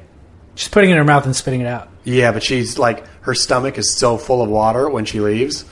Yeah. So again, it's sterile and it's not going to hurt her. It hasn't hurt her yet. Does she Yeah, go yeah, yeah. home and get sick? No, no. I mean, she has a stomach ache often, but just from drinking too much pool water. Yeah. Chlorine. That's chlorine. I Sure. think that's the chlorine is the culprit there. yeah, for sure. I don't. I I don't blame other people's pee Yeah. on that. No. On her stomach ache. Yeah. So I, I and honestly, like I don't have a daughter, so can't really can't really mean, criticize you. But I'm just saying, like it's okay for her to go out and get her knee skinned. It's okay for Oh, her yeah. to get germs. Of course. I don't This mind is- the This germs. falls into that category for me. I guess it's just me peeing in her mouth. Don't think of it that way. You're taking it to a different level, dude. I'm not taking it. there. like I'm just saying, from a scientific standpoint, It's not bad. Zero issue. Okay, I'm a pragmatist. I'm gonna try. it. Zero issue. I can't try it. I feel a real block here. All right. Well, Put bar- it- barrel or not, peeing in pools. I need your. I'm gonna You say- need to slam the gavel. I'm gonna say nah, Ah. but I, I want to open it to the floor because if people uh, Pee pool? listening, yeah, pee pool. If people out there can convince me to, I want to pee in a pool. I have nothing All right. against it. I don't know why I'm against it. I'll Instagram it. and Yeah. We'll have everybody weigh in. Yeah, Thing is, dude, nobody's honest. Uh, For this Every, one, I'd say 99% of the listeners right now have peed in pools. Sure, of and course then they have. all of them are going to chime in on Instagram and be like, you're disgusting. no, Why let's would Oh, you do see. that?" Let's All see. right, okay, let's do be it. uh, listeners, be honest. Be Totally. Pee honest. Yeah, be honest. People honest. Uh, all right, barrel or non. Number three, self drawn artwork on a surfboard. Uh, it w- it was Barrel uh, the first time Dane Reynolds did it for Dane Reynolds to do it. Ever since then, nah. I don't. I Total don't like nah. it. I don't like it. Have you ever done it? No. Of course. Oh, I'm sorry. No, I never did it myself. Uh, I wrote a sponsors logo, and by sponsor I mean Yemeni Airlines, who paid for tickets in Yemen.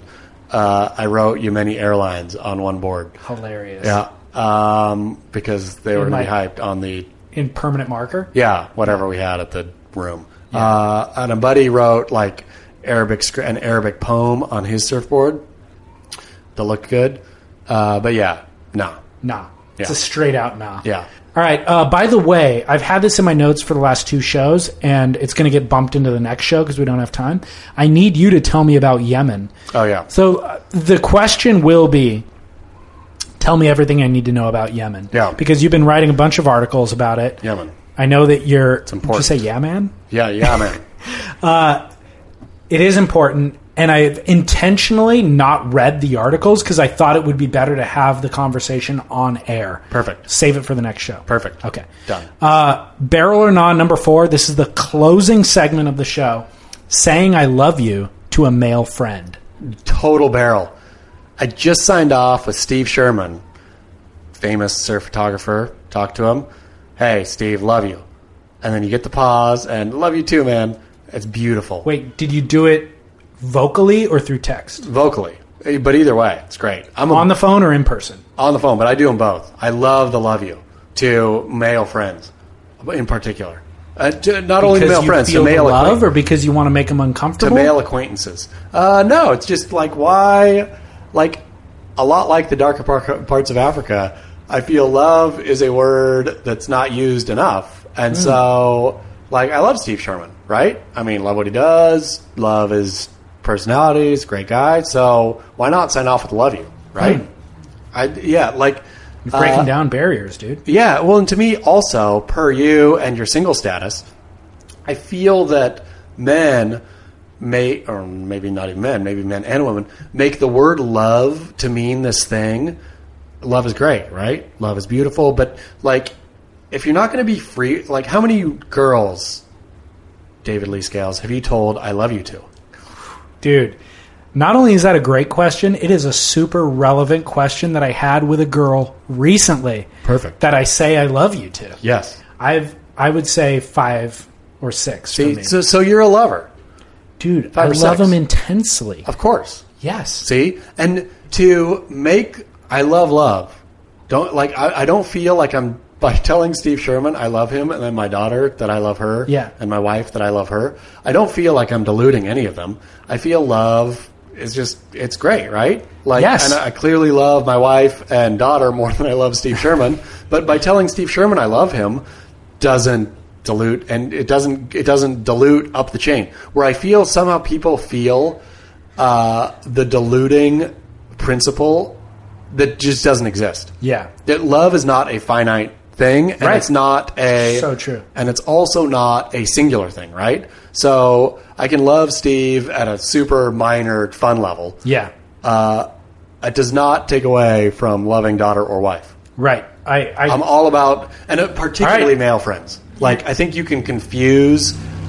Uh, I mean, if you're heterosexual or whatever, you can confuse your love partner that or the the person you're crushing on by telling them you love them too early. I see that you know vaguely there should be maybe a little more care, with yes, with your intimate relationship. precisely. Oh, Yes. but, but with man on man, I will tell, I will say I love you to almost anyone in the surf industry, including the poor young surfer boy that I, whose, needs- whose career I destroyed. at Surfer Magazine. Oh, Yeah. yeah. He needs that. By the way, Yeah. you need to mend that Yeah. fence.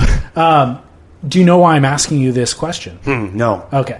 Uh, last time we recorded was at Album Surf in San Clemente, and as we were leaving, there was there was a stairwell, and it was like we parted ways, and we couldn't see one another. Yeah. And as you turned to the corner, and I didn't have a visual contact on you, I was like, "All right, dude, see you later." And you shouted out, "You're like, all right, love you." And I already had a thank you chambered. Yeah. So you said, "Love you," and I go, "Thank you." Yeah. and I was just like, oh, shoot, that was Yeah. already chambered. I didn't mean to say thank you to I love you.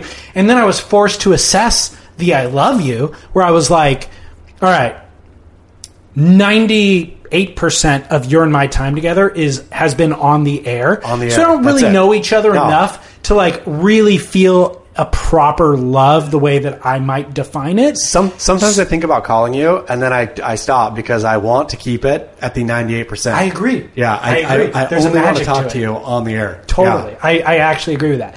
So then I was like, all right, so that I love you came from one of two categories. It either came accidental, like like I had my thank you chambered, he had the I love you chambered as if he was talking to his wife, and so that came out accidentally. No.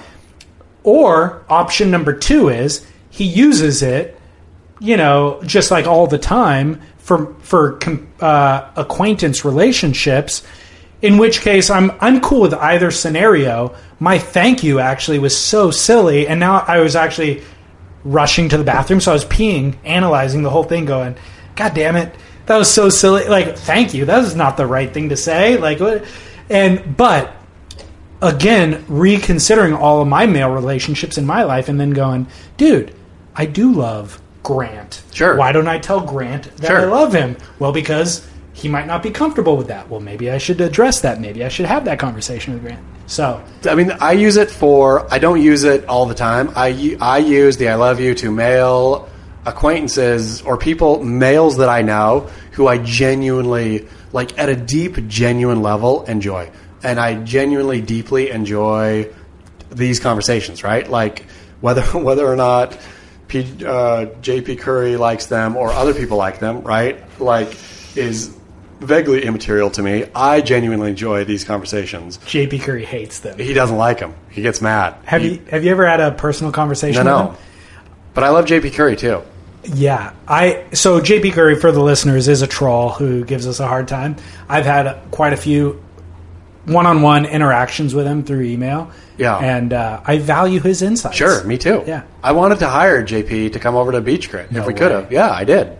Did you offer him? Uh, yeah, I did. And declined. Uh, it was when right when Rory Parker left, and JP on the uh, message boards was really defending uh, Rory, and then emailing me asking me, "Hey, like, is there an opportunity here, an opening?"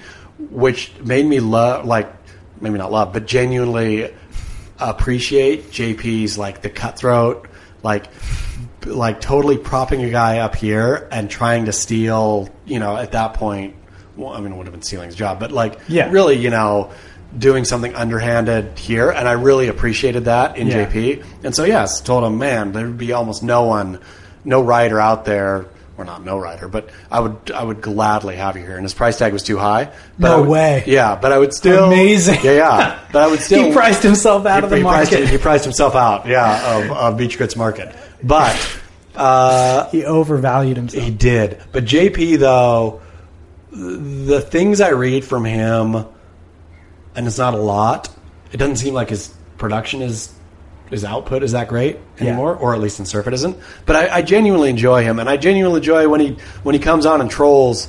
Uh, I always think there's value to what he says, right? Like he's Yeah. right. I think I think a lot of his criticism of this show for what he's saying like i don't know right Uh, because it's a this is a completely subjective value judgment jp's opinion is totally valuable for jp and maybe it's valuable for a ton of people the proof is in the pudding so if people are not really listening or downloading or whatever then jp's right if they're if they are and enjoy the what time are we at right now Two hours and forty minutes. Let's keep it going. Okay. set a record. If they if they are enjoying the two hours and forty minutes of you and I blathering back and forth, uh, then right, that's what it is. So it's too early for me to know if JP is right, but JP may be right.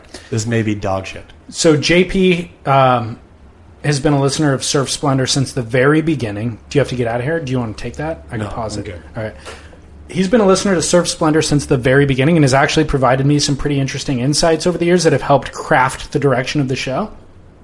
And so I um, some listener commented on Instagram after our last show, and they're like, "Oh, looks like you found you got your first troll. That's like a sign that you've actually arrived." And I, and I mess or I replied to that Instagram comment publicly, and I was like, "It's actually unfortunate. Like, I actually value JP's insight over the years, and him saying that he's not going to listen anymore." I'm bummed about that, and I would love to keep him as a listener, but I'm not going to amend what I think has value to the greater public. And by the way, the greater public signs off on what you and I have been doing in terms of what I do with Scott on Spit is surf news, and it's like who won what contest. And then what I do with Shapers is about board design. And then what I do on this show, Wax On, is just like long form interviews with luminaries. And what you and I are doing is a commentary about surf culture at large, regardless of who won what contest. So if JP doesn't see the value in it, then that's on JP. I don't care. I'm not pandering to that, pandering to the people who actually get it. But I would still be sad to lose him. Anyways, JP sent me an email, really, really long email that turned into a rant. And um, I had a back and forth with him that I thought had value. But one, a number of other people actually chimed in and they go, Hey, I've been reading his commentary. When did he become angry? Oh yeah, And I thought that actually was kind of the most interesting detail in the whole exchange, which is I remember JP being like insightful and everything, and uh, but there was a certain point where it became, hey, it's okay if you have a problem with what Chaz and I are talking about, but when did you like put your your flag in the sand and go, I'm never going to listen to this again, and you guys are wrong, you guys are bad for talking about this. but what if JP's right? That's what I wonder. That's fine. Yeah, I mean, I won, and and like the thing is, it'll you'll never know. Uh, that's why, uh, like, not not only do I love you and uh, enjoy these conversations, that's why I keep doing it, right? Like, because it's fun for me to do, and I hope that you have fun doing this too. Uh, Totally. it's fun for me to talk about this stuff. Um, J, you know, the fact that JP doesn't love it or doesn't like it at all. Sorry, not only does He might not even hear this he- he because he's hates not it. going to listen He after our hates it. last episode. he hates it.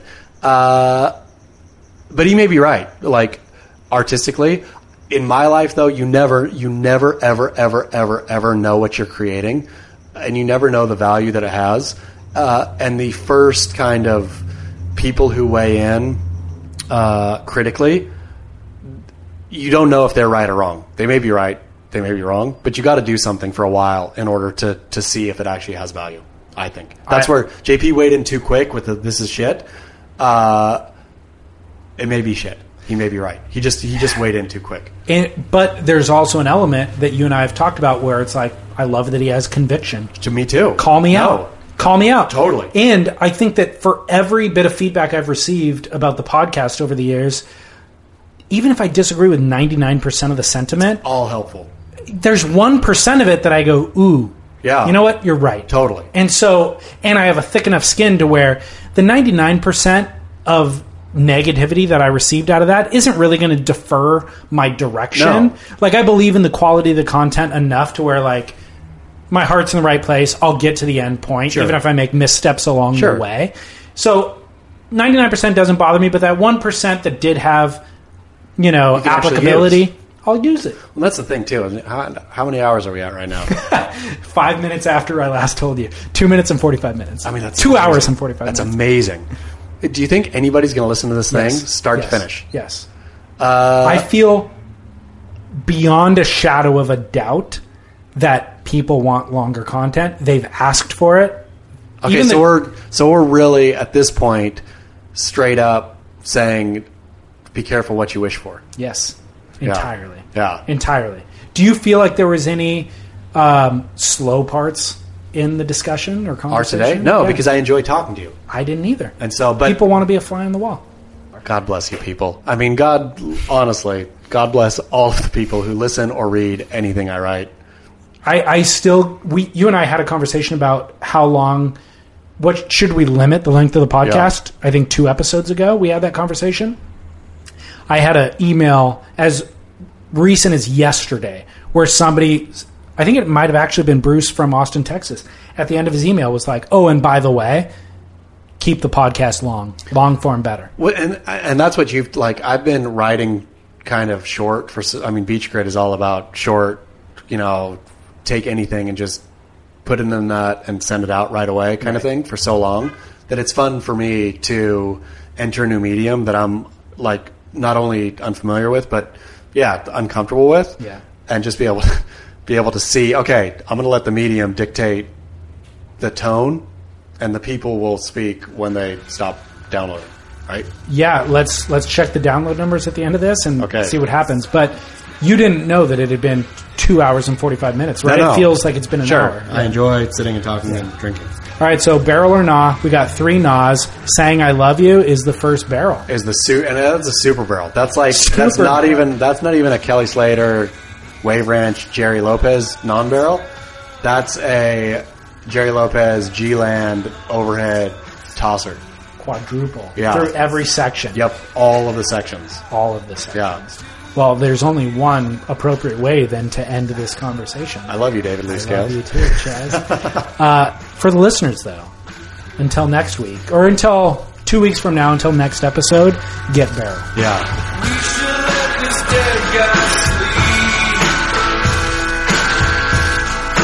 We should let this dead guy sleep. We should let this dead guy sleep.